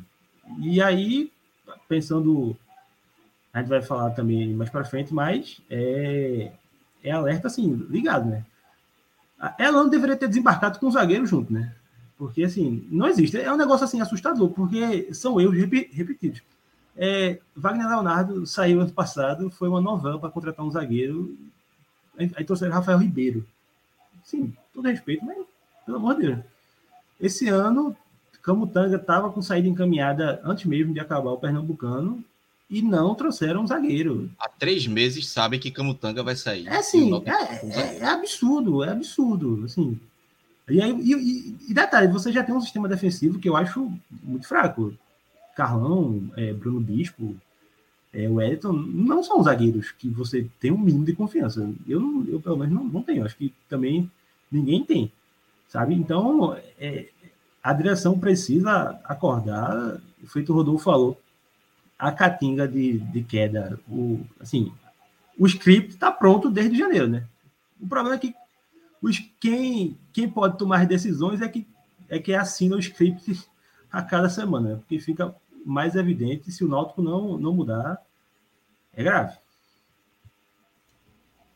E aí, terminou, Lucas? Ah, não pensei que tu. Também, também, também. Mas aí, para falar, é... se eu pudesse dar uma dica a Elano hoje, eu daria a mesma dica que eu dei para Hélio dos Anjos. Quem sou eu para dar dica? Mas eu tô falando novamente, não vai ouvir e é utópico. É uma dica utópica. Mas é, se eu pudesse, se eu fosse amigo, pudesse dar um conselho, eu falaria, falaria para Elano não ouvir ninguém. Não ouvir ninguém da comissão técnica. E pelas próprias convicções. Óbvio que hoje, com um dia de trabalho, era impossível acontecer. Mas eu acho que em 2020 o, o, trabalho, por exemplo, de, de, acho que foi Chamusca, foi muito prejudicado por, muito por, pelo que se falavam perto dele do que até as ideias dele. É, o próprio Gilson Kleina também, mas Gilson, Gilson é, Kleina teve um tempo maior, mas mais Chamusca. E Hélio, eu, quando o Hélio chegou, eu disse, se Hélio foi inteligente, ele não ouve ninguém, vai pelas convicções dele e muda. E ele mudou. Eu espero que Elano faça isso. Eu queria que ele fizesse isso. Porque hoje eu senti que os, para mim, escalação errada. A, escala, a escalação talvez tenha sido ideia dele, mas as substituições foi muito cara de que ele ouviu de, de, de alguém. Alguém apitou no ouvido dele e ele colocou. E, e foi um fato curioso na, na, arquibancada: um torcedor virou, pô, ele tá pensando que é Robinho do Santos. É outro Robinho. Esse, esse Robinho aqui não, não serve, não. Enfim, mas aí Robinho já entrou é, vaiado e, e foi todo é, aquele clima. Mas aí, Rodolfo, eu queria a tua impressão sobre Elano, sobre essa questão da escalação. Eu, eu vou discordar logo da, da, da, da, escalação, eu discordei da escalação. A gente já falou sobre Carlão aqui. Carlão pode ter todos os problemas do mundo, mas nunca, em hipótese alguma, em qualquer futebol do mundo, ele é. O Elton não existe. Não existe, não é fraco, não, existe, não, existe, não tem velocidade. Assim, eu não, eu não vejo. Eu vi alguns argumentos dizendo, ah, porque o Elton é, vai ser bom para a bola aérea. Não. Qual, qual não. bola aérea ele ganhou? Não, não vi. Ele ganhou duas bolas no primeiro tempo e. e A só. bola passa do. A bola do segundo gol passa por ele, né? Por cima Na dele, né? É. Por cima dele. Enfim, então para mim já a escalação é, é equivocada a partir daí. Ah, Os outras coisas, assim, a Chiesa eu, eu concordei, eu acho que Chiesa merece ser titular hoje. Jonathan Jesus, os jogos que estão entrando, não não tá fazendo nada. Chiesa tá com todos os problemas também, contribui e hoje fez o gol. Então ele vem uma evolução. Thiago Enes na direita, porque só tem ele. E aí falta organizar esse meio campo, né? Porque tem Franco que tá é, é meio perdido, né? Parece que colocaram ele mais à frente e aí ele não é muito dele. Rodolfo você bateu nessa tecla. Ele é melhor um cara chegando de trás. E aí, mas aí, Rodolfo, agora dei minha opinião aqui, mas eu queria a tua opinião sobre essa, esse, esse primeiro, esses primeiros 90 minutos de Elano. O que é que tu achou dos, da escalação, das substituições? E aí também é uma análise mais do jogo, né? pa- Partindo de Elano. Eu achei uma estreia em que, de antemão, se havia a, a mão mais mole para fazer qualquer crítica, justamente pelo contexto. Chegou há pouco, pouco tempo, é, quase não, não, não houve imagem para trabalhar, o time em crise. E, mas aí, justamente por isso, né, acho que, da- dado todo o contexto, para mim ele pecou muito nesse ponto que tu trouxe de escalar o Wellington no lugar de, de Carlão. Carlão não faz uma boa Série B. Nenhum zagueiro do Náutico faz uma boa Série B, na verdade. Mas, além de Wellington ser um atleta que demonstra tecnicamente estar abaixo, ser pior do que Carlão como um, zagueiro de base, é um atleta que está sem ritmo. E aí você praticamente condena aquele setor direito defensivo do Náutico com Thiago Enes. Recém-chegado, a bem dizer, está treinando já tem algum tempo, mas ah, não. A, a estreia foi desastrosa contra a Ponte Preta. E primeiro jogo em casa, é um gramado que tem sido bastante castigado. O pessoal tem tido dificuldade para jogar. E o Wellington vivia um cenário similar, é um atleta que está sem ritmo. Então você praticamente liquidou aquele lado direito do Náutico, que foi justamente onde sai o primeiro gol do Londrina. Né? O primeiro tempo do Náutico, para mim, não foi bom. Tá? O Náutico foi uma equipe que chegou no gol anulado, né? numa jogada de bola cruzada na área, e chegou no lance do escanteio, que culmina no gol de Chiesa. Né? Um cruzamento muito. Escanteio muito bem batido por Souza. É meio que uma viagem no tempo, porque 10 anos separam né? a, a saída dele dessa, dessa volta. Eu acho que assim, o último, a última grande partida de Souza Náutico foi um, um jogo com o Internacional que ele fez dois gols de bola parada e deu uma assistência justamente para Chiesa no escanteio. Foi na mesma barra o gol sai, só que o, o- o cruzamento veio do outro lado. Mas meio que um, um déjà vu ali. E a vitória ela era muito interessante naquele momento porque obrigava o Londrina a se expor, o Náutico podia dosar um pouco mais alguns atletas é, jogando no contra-ataque. Ah, não tem muito o que condenar da atuação, a maneira que o Náutico jogou. Acho que houveram escolhas ali de, por exemplo, abdicar de um primeiro volante, né, até porque não tinha é, uma opção muito sólida. E cabia, acho que, tentar realmente jogar dessa maneira, com o meio ali, com todos os jogadores que você espera estar vendo no time titular. E não acho que o Náutico tenha sofrido muito por conta dessa ausência de um, de um atleta ali. Acho que sofreu justamente por isso. É um time que não respeita a escalação, é um time que o sistema defensivo não é confiável e existe essa recusa de se reforçar a zaga já há algum tempo. Não sei se por realmente uma convicção infundada na qualidade dos, dos atletas do setor ou se por birra. Né? De, ah, eu, é, eu disse lá atrás que eram quatro zagueiros de alto nível, tudo bem que a maioria já não está mais, só restou o próprio Carlão, mas de, sabe, de ter que me dizer, pô, realmente eu estava errado, o, o, é, os zagueiros não têm essa qualidade, e não tem mesmo, nem tem hoje um zagueiro do Náutico que seja de bom nível para a Série B. Né? Você tem algum, um Carlão com perspectiva, um Bruno Bispo que já tem alguma bagagem, pode ser que cresça um pouco mais na frente, mas não existe. E, como eu falei, né, existe um risco em contratar jogadores no meio de um campeonato que estão sem ritmo. Foi, foi exatamente o tweet que eu, que eu fiz quando, quando sai o gol ali, que é, porra, aquele lance de Thiago Enes é primeiro ano de escolinha. Você não vai de vez no marcador. Não vai, velho. Você cerca. Se o cara der um. É, o cara tá fazendo um movimento em falso, você pode botar o pé na bola, mas você não vai de vez em cima do cara. E ali o Douglas Coutinho, um cara que tem uma qualidade técnica, deu uma. Acho que acabou sendo uma meia-lua no fim das contas, conduz sem nenhuma objeção, porque o, marcador do setor já tinha, sido, é, tinha passado batido. Ele conduz e finaliza com uma felicidade rara ali, né? Colocou a bola. No, no, estado tive a impressão que ela desviou, não cheguei a ver melhores momentos, mas de qualquer forma foi de uma maneira indefensável. Uh, e aí já acabou que cheguei direto no gol, é, por conta desse, desse link entre a decisão de, de Elano em ter um lado direito sem ritmo de jogo e a, a, a correlação disso com o primeiro gol sofrido. Na volta do intervalo, né, eu acho que o time ele não voltou melhor, a, a proposta era basicamente a mesma. E quando Elano chama Robinho, né, eu estava vendo o jogo atrás dele, realmente no momento que ele começa a correr, que a torcida identifica quem vai entrar, vem as vaias, Elano orienta Robinho durante algum tempo, e na, na hora que ele sai em direção a, ao quarto árbitro para levantar a placa, Elano já vira para a torcida, batendo no escudo, né? Eu fiz um, um, uma leitura labial, acho que ele chegou a dizer aqui é náutico, todo mundo é náutico, é, batendo boca, a torcida aplaudiu essa, essa, né, essa atitude dele, mas eu acho que ele está correto na defesa do atleta, claro. Não, não vou dizer que a postura dele é errada. Mas eu achei que foi muito infeliz essa, essa primeira substituição de Elano no Náutico. Por dois motivos. A primeira, Elano disse que tinha estava acompanhando muito o Náutico, né? Estava totalmente familiarizado com o momento. Então, aquela substituição, para mim, ela não fazia sentido a partir do momento que você tira a Chiesa, por mais que não, não seja aquele, nunca tenha sido aquele centroavante paradão, um cara que realmente joga somente para fazer trabalho de pivô. Ele estava fazendo essa função em campo. A primeira bola que Chiesa pegou no jogo foi uma falta que ele sofre fazendo o pivô.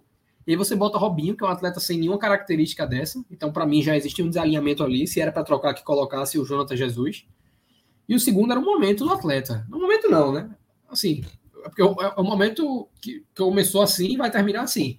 É uma contratação desalinhada, mas que justamente no momento de maior desgaste, o, o treinador resolveu colocar num jogo que o Náutico estava vencendo.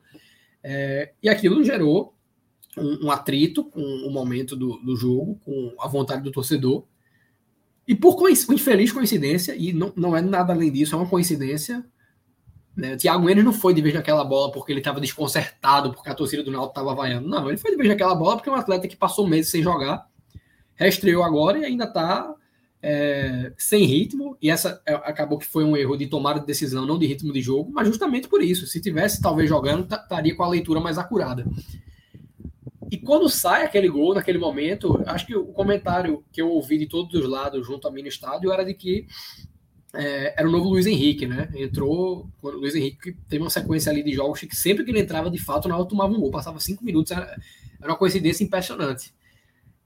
E aí meio que contagiou realmente a torcida num, num, num espiral negativa, mas o próprio time sentiu. Basta dizer que, é, veja só, você a tese de que Thiago N se, se afobou porque a torcida vaiou e o time sentiu. Primeiro, Thiago N já é nenhum menino. Né? Assim, também não é o cara mais experiente do mundo, mas não é, não, não é um atleta que estava estreando como profissional. E já jogou em Flamengo, já, já, já brigou contra a queda pelo confiança. Enfim, tá longe, tá longe de ser um, um novato. Mas você vai dizer que Souza sentiu a vaia da torcida, porque Souza errou no segundo gol do Náutico. Souza perde a bola, né, deu um passe errado ali com, com a perna esquerda, que culmina no, na bola levantada no meio da área do Náutico e sai o gol do Londrina. Então não é, não é a vaia da torcida. É porque o Náutico é um time despreparado, que Souza hoje talvez. É, não é oportunismo falar isso, essa era a minha opinião antes do jogo, na verdade. E aí eu poderia, de certa forma, eu queimei minha língua, porque Souza foi o principal jogador do Náutico no primeiro tempo, deu assistência para o gol. Mas um time que tivesse vivendo um campeonato decente, não digo nem brigando pelo acesso, que aí já é meio muito distante, mas tivesse fazendo um campeonato seguro, ele teria margem para Souza hoje entrar no segundo tempo e ganhar ritmo. Sobretudo nesse gramado que o Náutico vive, que está condenando diversos atletas. Então, é o que eu estou dizendo. Você, eu, eu, tenho uma tese sobre isso, que se você procurar tweet meu, você vai ver eu apontando o Bustamante, que no, no, acho que no jogo de estreia dele, ele errou contra o Sampaio Correia, naquele jogo que Gilson Kleina foi demitido. Eu, eu, aponto vários exemplos aqui de cabeça na Série B de atletas que, falando do futebol do Pernambuco apenas, teve um jogo lá do, do esporte com o Vila Nova em 2019, que o zagueiro do Vila Nova acho que fazendo seu segundo jogo, era Elivelton ex-náutico. Ele erra no gol que o Sport abre o placar, um gol de Elton. É, Santa Cruz e Londrina em 2017 tinha um lateral do Londrina estreando, ele erra um passe e sai o gol de empate do Santa Cruz no jogo. Enfim, eu poderia citar vários casos aqui, não, não vou ficar voltando, mas tem um custo de você ficar colocando o jogador na competição. Isso aí depende da qualidade do cara. Ele tá é, num ritmo diferente de quem tá estreando. Então, se tem alguém para culpar na derrota do Náutico hoje, não é Elano, ela não tem sua cota de responsabilidade. E aí, vou, vou, fechar meu comentário avaliando se ela pode ser dividida ou não. Mas não é Elano, não é torcida e não é jogador nenhum. É a diretoria do Náutico que, como eu falei no começo, tem um script de rebaixamento que está desenhado desde janeiro, que se tornou nítido como iria ser seguido no, no início da Série B e se fez uma opção ali por um treinador que dava toda condição de alcançar o objetivo de curto prazo, que é, era o título estadual, mas que não tinha uh, um histórico confiável para mudar o patamar do Náutico, né, assumido no começo de competição. E essa também era a minha opinião à época. Né, acho que foi o telecast na derrota para o Bahia, ali com o Dudu Capixaba, que eu fiz essa pontuação a respeito do nome de Roberto, que já era praticamente certo. E aí, entrando na, na ótica de, de Elano, como eu falei, a escalação para mim é errada. Né, acho que na, na, na, visão dele, porra, a defesa tá tomando muito gol de bola parada. Vou sacar o menino aqui, porque pode estar tá sentindo mais um momento, vou botar o Wellington, que é mais experiente, mas, porra. Aí é quando eu entro na questão da divisão da responsabilidade. Qual é a função do, do Capixaba no Náutico? Se não é para chegar no momento desse cara, não tira esse o menino, ele tá bem. É, o, o Thiago Enes está sem ritmo, você vai botar um zagueiro do lado dele que também está sem ritmo, você vai expor aquele, aquele corredor.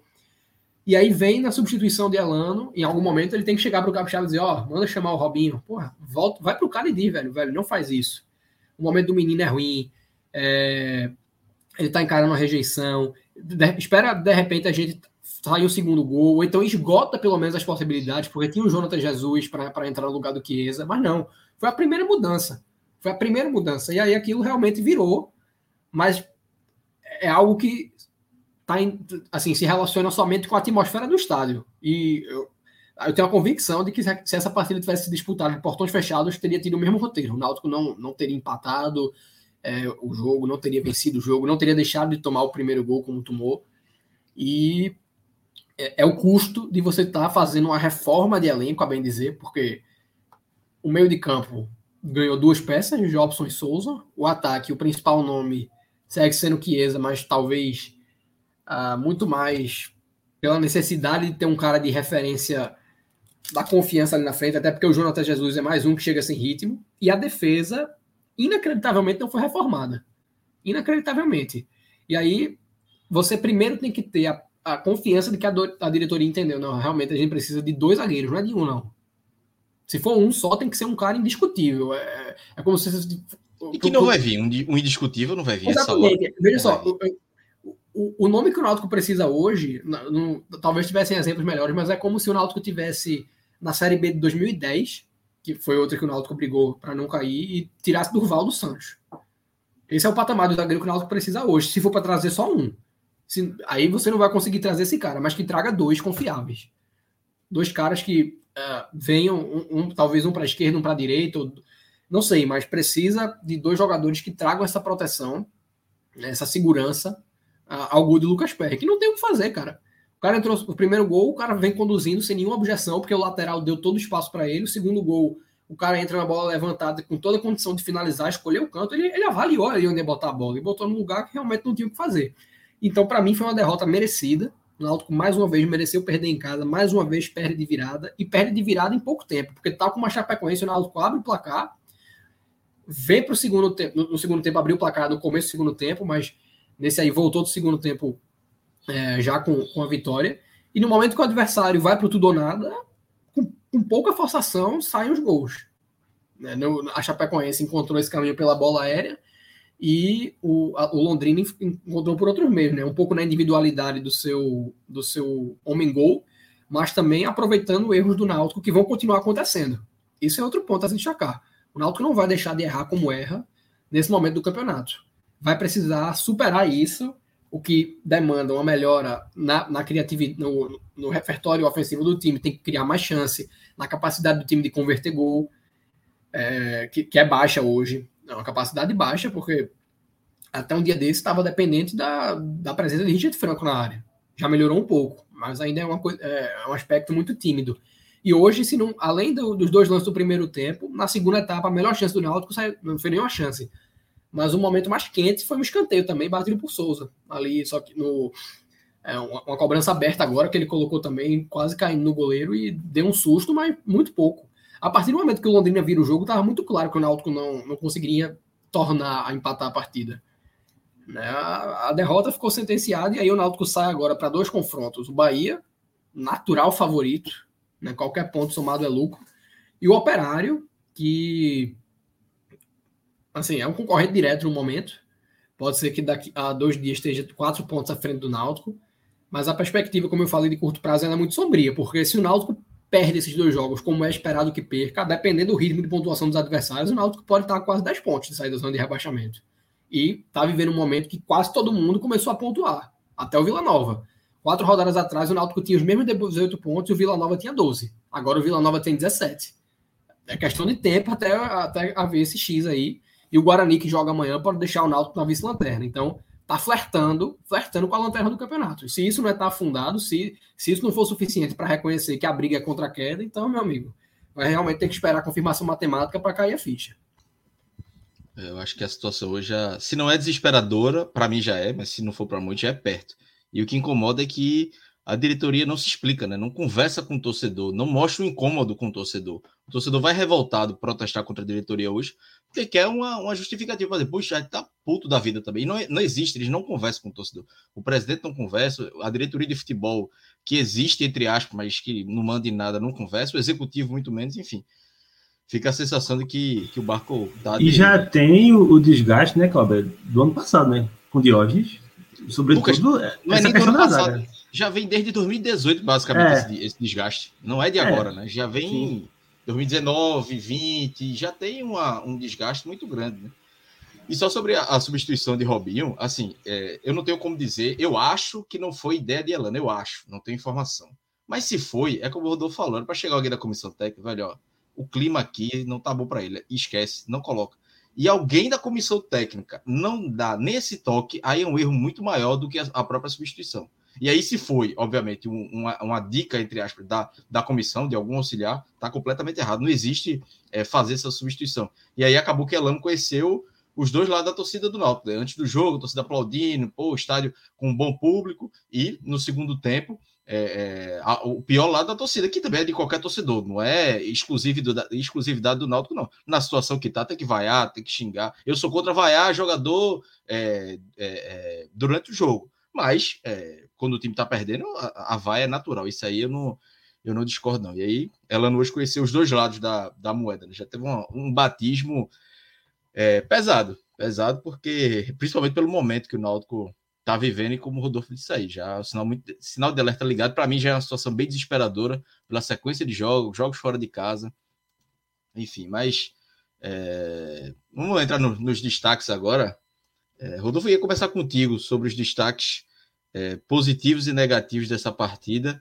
É, provavelmente tem. Eu queria dizer até que eu concordo contigo. Eu não acho também que o Náutico fez uma grande partida, principalmente nem no primeiro tempo. O Náutico se limitou muito a lançamento de Souza, sem ter um grande atacante de velocidade. E, assim, grande lançamento de Souza. Souza, um atacante de velocidade que soubesse fazer gol ia se consagrar. Mas o Náutico tem Chiesa que não é mais esse atacante de velocidade. Mas o, o limite do Náutico criativo foi esse. Então não acho que foi um bom primeiro tempo do Náutico e o segundo pior ainda. Mas vamos lá, Rodolfo. Destaques positivos e negativos aí do Náutico hoje. É, esse teu, teu comentário ele resume o que foi o Náutico no jogo para criar. Tanto é que o gol ele não só sai do escanteio de Souza, mas o próprio escanteio nasce de uma virada de Souza para o corredor esquerdo, né? acho que em direção ao João Lucas. Ele conduz ali, tenta o cruzamento na área, desvia e vai para o escanteio. Então, o, o, gol nasce do escanteio, o escanteio nasce de uma dessas viradas que você trouxe. Então é o melhor jogador do Náutico em campo, sim. É, foi o atleta que mais buscou. Esses lançamentos no segundo tempo, ele realmente não, não surtiram efeito. Primeiro porque o Londrina entendeu a maneira que o Náutico estava jogando, então você cobrindo mais essa bola, né? E no segundo tempo a bola estava muito descoberta sempre, tanto para Souza quanto para Jobson. No, no, isso no primeiro tempo, né? No segundo, o Londrina fechou muito mais o espaço, a bola estava quase sempre coberta, e quando estava descoberta, o Londrina estava muito bem postado, né, para não dar condição do jogador do Náutico receber. E quase todos os lançamentos de Souza no segundo tempo, eles acabaram ou nas mãos do goleiro ou saindo pela lateral por tiro de meta. Né, a bola buscando Robinho, é, depois o próprio Jonathan Jesus. Teve uma bola bem, constrangedora de Robinho no fim do jogo. Não me lembro nem se foi Souza que lançou, mas foi um lançamento em direção a ele que a bola caiu baixa e ele errou o tempo de bola. Enfim, realmente muito constrangedor o lance. E o Jesus também não conseguiu ganhar muita bola. Enfim, no segundo tempo não conseguiu mais aproveitar esse, esse artifício, porque o Londrina conseguiu se ajustar. É uma equipe que eu acho muito bem treinada desde o início da competição. É um trabalho de resgate muito bom da Adilson Batista. O cara que. Resgata a carreira dele, né?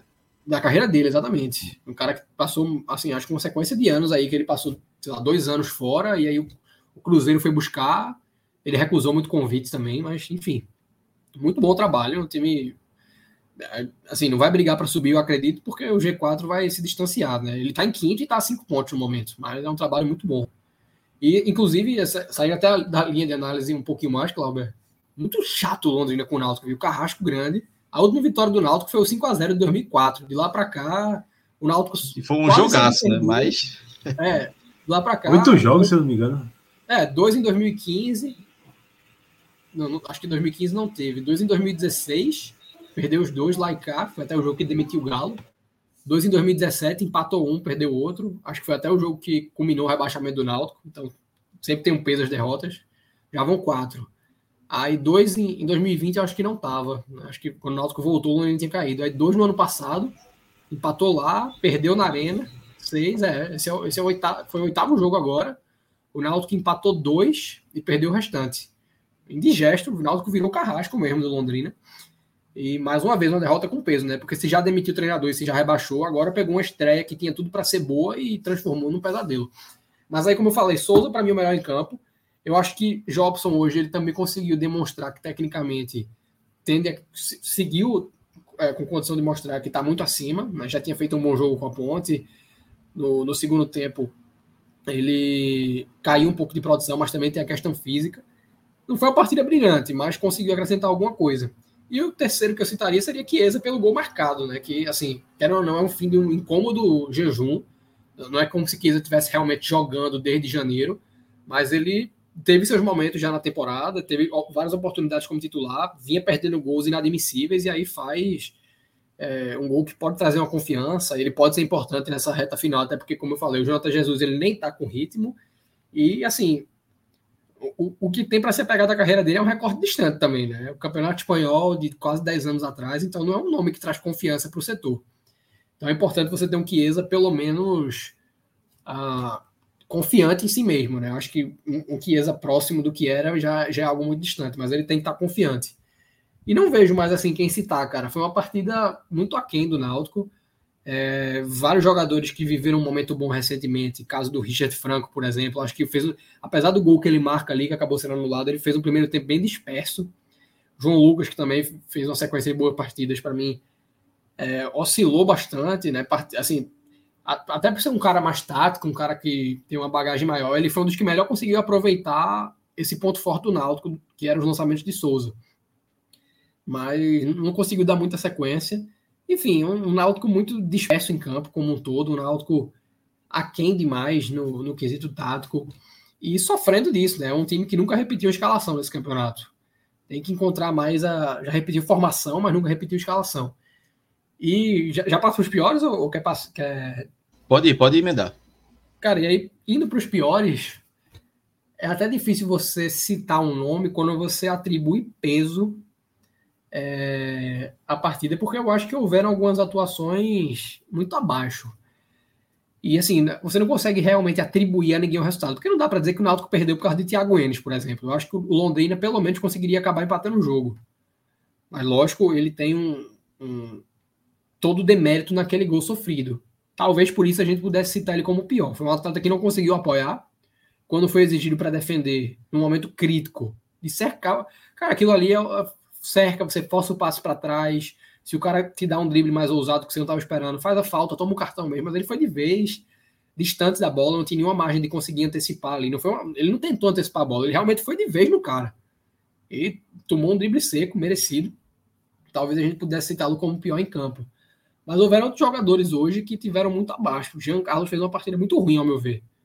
Não sei se foi porque estava voltando de, um, de uma uma lesão, acho que a gente pode chamar dessa forma, né? Tirou, ele não teve campo com a Ponte Preta. Se, é, assim, de certa forma, é uma sequência do momento de Jean Carlos, né? A exceção do jogo com o Novo Horizontino, que Jean Carlos esteve muito acima. A gente até comentou, cara, não sei se realmente é porque ele tá. Já é certo que vai sair, ele jogou meio que aliviado, porque tá claro que Jean Carlos sente esse momento de, porra, eu vou ficar aqui. E ele tá certo, cara. Não é nem só a questão financeira, assim, de, de, de receber, sei lá, quantas vezes mais fora mas é também o fato de você olhar para o Náutico e dizer, pô, eu tô aqui desde 2019, né? Então essa é a terceira Série B, a terceira Série B que o Náutico não consegue brigar. fez o que fez em 2021, mas no fim das contas o Náutico não brigou. O Náutico não chegou na, na, nas últimas rodadas brigando por acesso, pelo contrário. E a terceira Série B que o Náutico vive é aproveitamento de rebaixamento. A segunda que vai brigar contra a queda. O momento agora, cara, ele é pior do que o 2020. O Náutico em 2020, em momento nenhum, perdeu quatro jogos consecutivos. Pode ser que sejam seis. Então é um momento muito ruim. Eu acho que isso faz toda a diferença.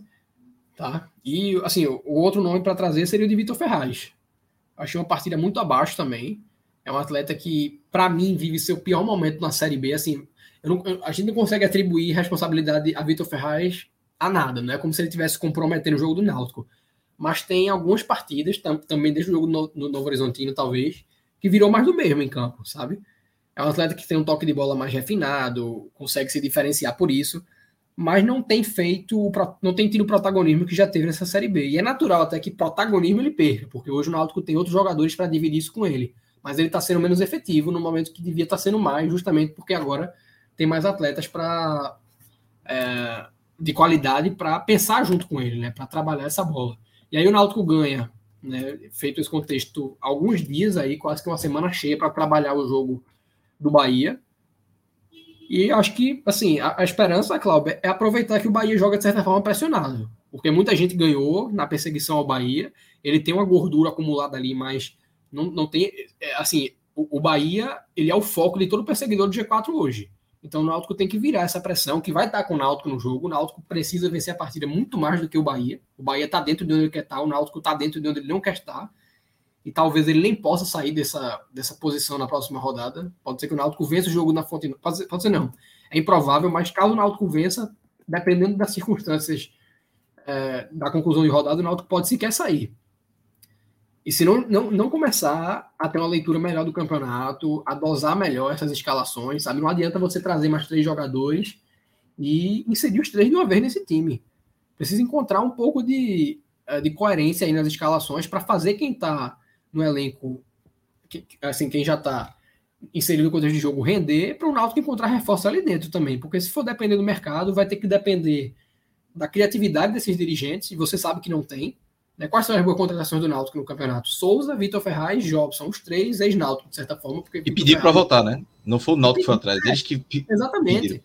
Hoje, se fosse depender dos atletas fora do radar do Náutico, né, que são os que têm uma história no clube, os que passaram recentemente pelo clube, o Náutico não teria trazido ninguém. E aí, é muito, ao meu ver, é muito mais inadmissível, né? Porque o, o, assim, apesar de estarem vivendo momentos diferentes, o esporte ainda aspira a brigar para subir, o Náutico tem, agora está definitivamente na briga contra a queda. Eles vivem um momento muito parecido em críticas, né? insatisfação com o trabalho de presidente, de vice-presidente de futebol, é, de executivo, de auxiliar, é, treinador, é, auxiliar da casa tem, tem muitas similaridades nas queixas do momento. E uma, da, e uma das, das, críticas em comum é o esporte não contratou atacante e o Náutico não contratou zagueiro. Mas o Náutico não ter contratado zagueiro é muito mais inadmissível. Porque, na pior das hipóteses, o esporte tem uma zaga que segura pelo menos um ponto. Então vai ter um ritmo de pontuação. O Náutico não tem um ataque que. Vamos colocar na conta que já entra em campo com um gol certo sofrido. O Náutico não tem ataque para garantir dois gols por jogo. Talvez não tenha ataque para garantir sequer um. Mas tem defesa para tomar dois, para tomar três. E enquanto isso continuar acontecendo, cada vez mais esse rebaixamento vai estar tá, uh, desenhado. O Náutico precisa de uma borracha nisso, sabe? Começar a reverter o cenário, precisa começar a ter ritmo de pontuação. E eu não vejo isso acontecer no horizonte das próximas quatro rodadas. Talvez daqui para lá a situação já tenha se tornado quase irreversível. Eu assino embaixo tudo que o Rodolfo falou. Só adicionaria um ponto, que seria. Se fosse para dar uma nota para Chiesa, adicionaria alguns décimos para Chiesa. Que eu acho que além do gol, ele teve uma boa participação. Já tinha tido contra a Ponte. Perdeu um gol feito contra a Ponte. Contra a Chape foi o gol ridículo que ele perdeu. Contra a Ponte tinha perdido um gol feito, estava impedimento, mas teve uma boa participação, buscando o jogo, aparecendo. Hoje também, eu achei que ele foi mais além do que o gol um pouquinho. Não é um atacante que você confie 100%, mas por exemplo, quando você quando entra Jonathan Jesus, você vê que o, o, a bola para de, de, parar no ataque. A bola chega lá e volta, chega lá e volta. Que nem de cabeça Jonathan estava ganhando. Chiesa estava conseguindo ainda segurar a bola, toques rápidos, fazia o ataque fluir mais. É, e for com mais velocidade, né? Mas de resto, concordo com tudo. E aí, Lucas, qual a tua teus destaques positivos e negativos. Pode começar pelos positivos, que acho que são poucos, né? E depois são poucos. Bom, de, de, positivo, acho que Souza, para mim, fez um, um, bom primeiro tempo. Foi o que eu falei, até melhor do que eu esperava. É, e concordo muito com o Rodolfo na questão de que num time que não está desesperado para pontuar e para vencer, você vai colocando esses reforços, sobretudo quem não jogava há meses, no caso de Souza, né? A última partida tinha sido dia 31 de maio, é, aos poucos, né? E Jobson, antes de chegar no Náutico, tinha feito três jogos, né? Apenas no ano. E já foi titular, tanto contra a Ponte como hoje. Então, é, eu acho que foi, foi um bom jogo de Souza, me, me surpreendeu positivamente. E com, com, os lançamentos, né? A bola parada e, e a bola parada, sobretudo para time que não cria, é, é meio de vida, né? Então, acho que mantendo e, e melhorando, obviamente, acho que vai, vai ajudar muito. E acho que dá para citar Chiesa também, mas, assim, mais pelo gol feito, né? Porque também é, concordo com o Cláudio que ele se movimentou bem, fez uma, uma partida ok. E, e partindo do, do ponto que, até comparando um pouco com o que ele fez em 2020, ele quando chega, ele consegue potencializar muito jogador, né? Eric mesmo foi um caso, Eric Hereda foi um negócio incrível. E Elano acho que vai ter que fazer muito isso, né? Tem um trabalho de recuperação de, de muita gente, e Chiesa, com certeza, é um, é um cara que precisa ser recuperado e precisa ser constante, feito fazendo o gol feito fez hoje. Porque, assim, eu não tenho muita confiança no Jonathan Jesus, não. Eu confesso que a, última impressão que eu vi dele foi a do Corinthians, né? E não, não foi bem, fez um gol. E, e feito o Rodolfo falou, é um cara que tem números, mas sim, são números muito distantes, né? Então, eu acho que, por mais que, claro, as críticas aos gols perdidos por Kisa sejam merecidas, mas eu acho que continua sendo o, o cara de confiança para fazer gol, sabe? Acho que se você tira Kisa do ataque do Náutico e pega as últimas temporadas de estatística, pelo amor de Deus, assim, é um negócio assustador, né? Então, acho que dá para citar só Souza e, e Chiesa positivamente, assim, e até projetando uma melhor e uma sequência de ambos. Né? E entrando nos negativos, eu acho que Thiago, Thiago Enes, para mim, foi, foi muito pior em campo. Claro que numa atuação péssima, assim, uma atuação muito ruim do Náutico, você dá para encher a mão de destaques negativos, mas acho que Thiago Enes, sobretudo pela falha do, do gol, que foi uma falha muito grotesca, então, para mim, foi pior em campo. Acho que o Elton dá para colocar também nessa conta. Acho que fez uma partida muito ruim e para mim falhou no, no, segundo gol. E para fechar, eu acho que eu colocaria Vitor Ferraz. Eu acho que fez uma partida bem, bem abaixo. Não, não gostei. Já não estava gostando nem do primeiro tempo. E no segundo tempo continuou mal. Não, feito o Rodolfo disse, longe de ser o cara que estava ajudando e decidiu o jogo, né, para o Náutico, feito contra o CRB, por exemplo. Ele fez muito bem. Mas hoje passou longe de, ser um destaque positivo, né? Foi um destaque negativo, pelo menos para mim. E é por aí. E sobre o Jean Carlos, eu também não, não gostei muito. Também não, não gostei. Não sei até que ponto essa formação de, de meio campo influenciou ele, mas assim, não, não gostei. Assim, não, não vem bem, né? Não vem bem. Até o próprio Roberto já vinha falando que ele não estava bem. Roberto que saiu do Náutico vinha falando que ele não estava bem e hoje foi mais uma, foi uma, mais uma prova disso, né? Então, acho que se o Náutico quer reagir, precisa reagir, acho que passa muito de, de resgatar o Jean Carlos dos melhores momentos, né? De, de gol, de assistência, porque não, não vem bem, não vem bem e para mim foi um, foi um destaque negativo também. Acho que Robinho é, é chovendo molhado, né? Acho que não. não Romil já entrou como um dos piores em campo. É, correndo, ele já estava é, condenado. Que, nesse caso aí, para mim, acho que Robinho simboliza muito o que foi feito com o futebol do Náutico esse ano. Né? Acho que você ter 23 de julho, Robinho como opção para tentar ganhar um jogo, sim, não existe. Assim, não existe. E, e Rodolfo falou essa questão da, da similaridade né, entre os problemas de Náutico e esporte é, é, um negócio impressionante mesmo, né? Porque existe a crítica ao executivo do esporte, Jorge Andrade, e existe a, a Waribar, né? Eu confesso que eu não sei quem faz um trabalho pior, viu? Fico na dúvida aí. aí existe a, a auxiliar do, do Capixaba, César, enfim. Então, são, são momentos comuns, né? Um momento comum, os mesmos problemas de, em diferentes pessoas. Né? Então, acho que os destaques negativos seria por aí e Robinho para simbolizar a condução muito ruim né? do, do futebol do Náutico até aqui. Não existe ter voltado, não existe estar tá aí até agora, cara. É inadmissível, assim. O Náutico apostou em três atacantes no início do ano, todos com histórico recente e ruim, Leandro Carvalho, Evandro e Robinho. Evandro, pelo amor de Deus. E o único que permanece é justamente o que tem menos condição de acrescentar. Porque eu não acho que, assim, se tivesse insistido em Leandro Carvalho, se tivesse insistido em Evandro, para mim não teria dado nada. Mas dos três, Robinho consegue ser o pior. É o que menos fez na carreira, né? É o que tinha menos perspectiva de arrumar um, um outro clube de Série B. É, dando uma oportunidade. É o que menos fez no ano, assim, fez até mais gol, mas, assim, a nível de contribuição efetiva, para mim foi o que menos fez, sabe? Os outros conseguiram entregar de alguma outra forma. E, de alguma forma, ele é o único que permanece e vai ter oportunidade. Então, assim, realmente, para mim, é um ano para fechar essa, se, se, entra em 2023 e o Náutico continua olhando o mercado, procurando os queridinhos de diretoria, né, os caras que acabaram de sair, o, o, os grandes ídolos do passado, é uma prova de que não aprenderam nada nesses é, né? quatro anos, cara, porque não conseguiu Repatriar brigar. um ou outro até vai, né? Agora 20, é né? Não, é baseado nisso, cara. Apertou. Vamos, vamos ver lá quem, quem tem na, no, no scout dos últimos cinco anos que passou por aqui que a gente podia trazer de volta. Vamos ver quem de 10 anos atrás está disponível. Eu não estou criticando a vinda desses jogadores que chegaram agora. Acho que todos eles, Souza, Jobson, tem que ter condição de, de acrescentar, estão muito acima do nível de uma Série B. Mas, assim, essa, assim, o fato de eles estarem disponíveis ao mesmo tempo é uma feliz coincidência.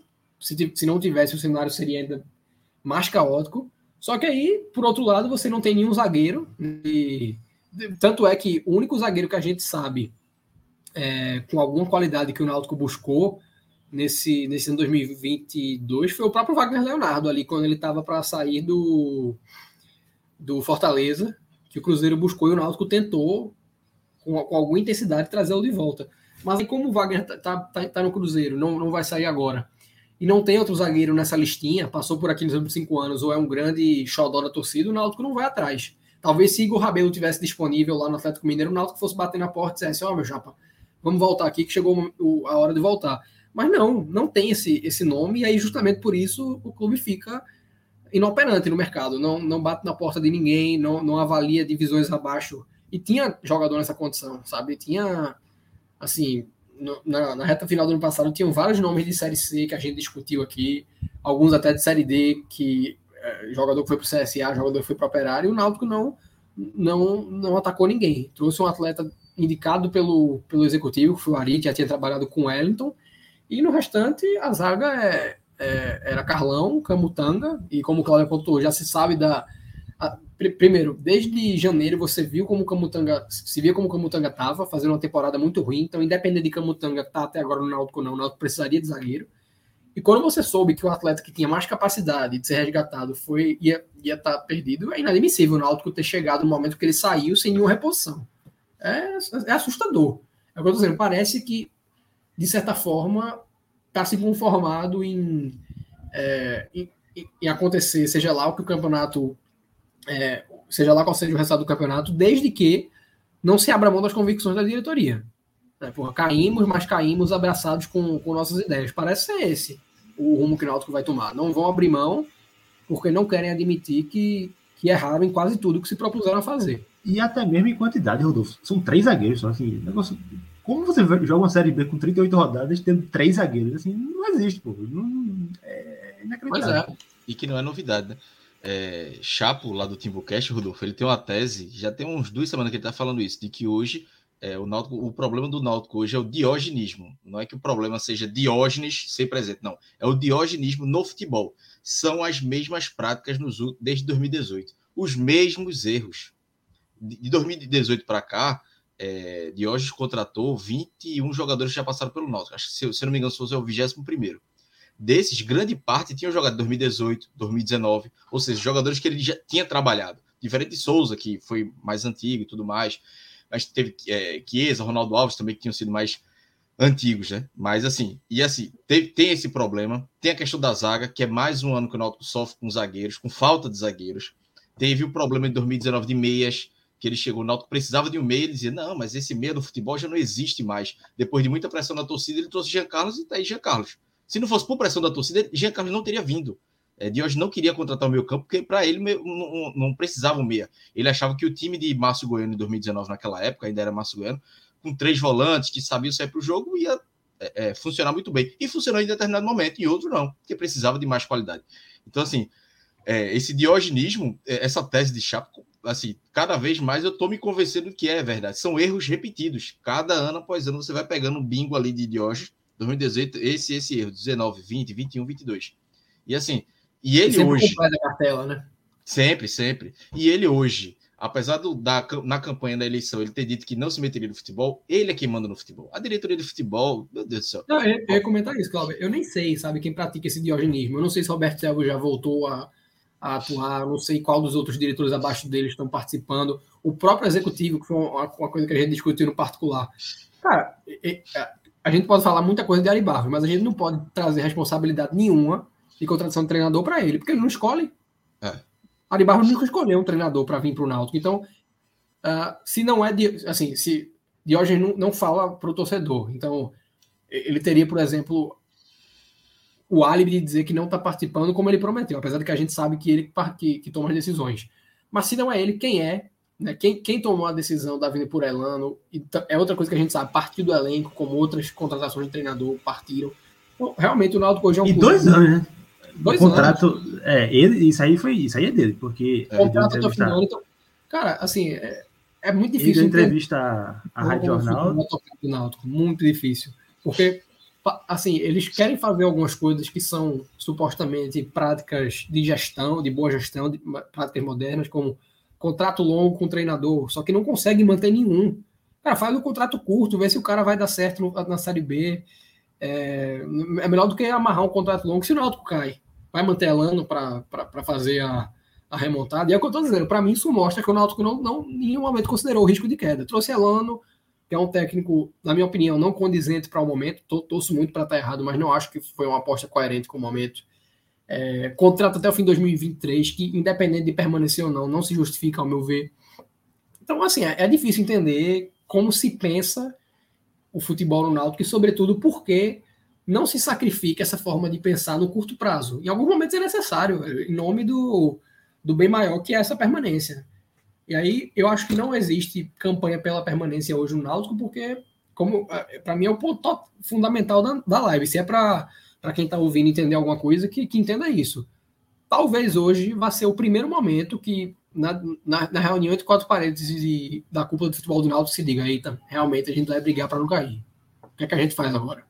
acho que vai ser o primeiro momento, porque até então isso não havia sido admitido. É, e assim, e o diogenismo hoje é, é, responsabilidade dele. A diretoria de futebol não apita em quase nada. É, como eu disse, na campanha ele disse que a responsabilidade era, era da diretoria, jogou a responsabilidade para a diretoria de futebol, inclusive sobre a permanência ou não de Hélio, na época da campanha. Ele disse, não, quem vai definir sobre os diretores de futebol. E não foi isso. E, a todo momento, já não tinha mais clima com ele, mas segurou. Teve um erro que foi a manutenção da base. E hoje adora manter a base, manter a base. Só que uma hora a base cansa. Não é não, qualquer clube do mundo, uma hora o ciclo acaba e você tem que se livrar de jogadores. Você tem que se livrar de um Camutanga, de um Haldner. Não fez são agora, né? jogadores né? ruins. É, fez no meio da temporada. Era para ter feito isso no início do ano. Não é, Heredo é um jogador que não vai ficar, apesar que Heredo hoje voltando é titular absoluto, é, e tem que voltar urgente. Mas assim, você podia ter feito uma transição muito mais simples, muito mais planejada, mas não. É, no diogenismo, não, vamos manter a base o tempo todo. Só que ele esquece que o jogador é um ser humano, às vezes ele cansa, às vezes ele tá de saco cheio, ele já não aguenta olhar para a cara de Diógenes, ele já não aguenta olhar para a cara do diretor, ele quer receber mais, ele quer jogar uma Série A, ele quer outra coisa, pô. Então, assim, e até isso você tem que saber. E o, o meio que diogenismo não percebe muitas coisas disso, né? Então, e essa reunião que o Rodolfo falou, se hoje pensarem, espero que parta dele que eu acho que é a única solução. E Ari, e, e aí falando de Ari Barros, eu sou um grande crítico de Ari. Acho uma executiva hoje no Náutico mostrou mais erros do que acertos. Só que hoje, Ari estar no Náutico é muito cômodo para Diógenes. Ele é um escudo para Diógenes. Porque hoje, muitas vezes, a, a, crítica se concentra em Ari. Mas Ari é o executivo. É, e Ari, na situação do treinador, Ari foi telefonista. Ari foi ligar, olha, a gente quer contratar um treinador. Foi Ari que foi ligar. O Náutico, o, o, presidente dizia um nome, um diretor dizia um nome e Ari ia ligar. Ari ia ligar. Então, assim, ele foi um telefonista nessa situação do treinador. E acredito que em jogadores também. Enfim, é, é a situação que o Náutico vive assim, hoje. E, e, a permanência de Ari, da direção do futebol, é em Diógenes também. Também. Entra na conta dele, 200%. É. Se ele não tomar atitude, é, a responsabilidade é, vai muito para ele. Teve uma mensagem antes de, de 10h41, uma mensagem de Gilvan Júnior, pelo a foto do perfil é rubro-negro. Ele colocou a impressão que dá que tudo dá certo para o adversário e tudo dá errado. Tudo dá errado para o time de Pernambuco. Mas o que está faltando é jogador de qualidade nos nossos clubes. Mas é exatamente isso que o Rodolfo falou, o Lucas falou. Se você pega a live a da gente hoje, ajuda aqui, é... se você pegar a live amanhã de, de ontem do esporte, as críticas vão ser ao presidente, a letargia, a diretora de futebol, a executiva. É um ponto que o Lucas falou aí também. É, infelizmente são erros, é questão de gestão, é, erros de gestão do, de, de, quem comanda o futebol dos clubes pernambucanos que é, assim e são e curiosamente são dois presidentes é, na parte administrativa bons mas que erram na, na parte do futebol, né? De hoje tem essa responsabilidade financeira já desde quando era vice-presidente. E agora, como presidente, mantém. Mas é, é, uma gestão não faz apenas disso, né? É, é não estou dizendo aqui que é para ah, gastar o mundo de. Não, longe disso. Mantém isso. Mas tem que ter mais acertos no futebol, porque é o carro-chefe. Você não pode demorar a tomar atitude, você não pode ah, demorar a identificar os erros, e, e, esse é um problema que o Náutico vem, vem tendo nos últimos anos, né? Principalmente esses últimos três anos que o Náutico foi para a Série B, que tirando os momentos com o L dos Anjos, a briga do Náutico sempre foi é, é, é, contra o rebaixamento. Se você tira L dos Anjos do Náutico, o Náutico está sempre brigando contra o rebaixamento, sempre. Então, isso diz muito sobre a condição do futebol do Náutico desde 2018. É, Meus amigos, alguma coisa mais adicionar? Rodolfo, Lucas, fique à vontade aí. Não, vamos liberar a turma aí, porque. Hoje já deu, né? Hoje. Telefumo de novo, meu amigo. É, hoje, eu saí, hoje eu saí meio. Eu não consegui nem ter. Eu já saí. Contra a Chapecoense, eu saí puto da vida. Hoje eu saí meio triste, assim, porque meio que veio um, aquele tapa na cara. Disse, Porra, rebaixamento não, velho. Jogar a Série C. Depois de tão pouco tempo, é difícil. Espero que o Náutico consiga aí escapar, né? Vai ser, vai, vai ser difícil, mas tem condição de brigar. Tem condição, tem, tem algumas peças, mas precisando de muitas de muita coisa, muitas mudanças, principalmente de atitude de quem comanda e de quem está em campo. Beleza, meus amigos? Valeu, Rodolfo, valeu, Lucas, valeu o pessoal que já estava antes aqui na live, o pessoal do Bahia, quem está na parte técnica, eu acho que é relógio, não sei quem é mais quem está na. Clisma. Clisma. Clisma. Então, um abraço para Rafael, relógio, para Clisma. Então vamos embora, meus amigos. Amanhã tem mais live, né? Amanhã tem jogo do Santa Cruz também, acho que tem Fortaleza. Ceará. Então vamos nessa. Ceará também. Então vamos nessa. Obrigado pela audiência. Abraço, tchau.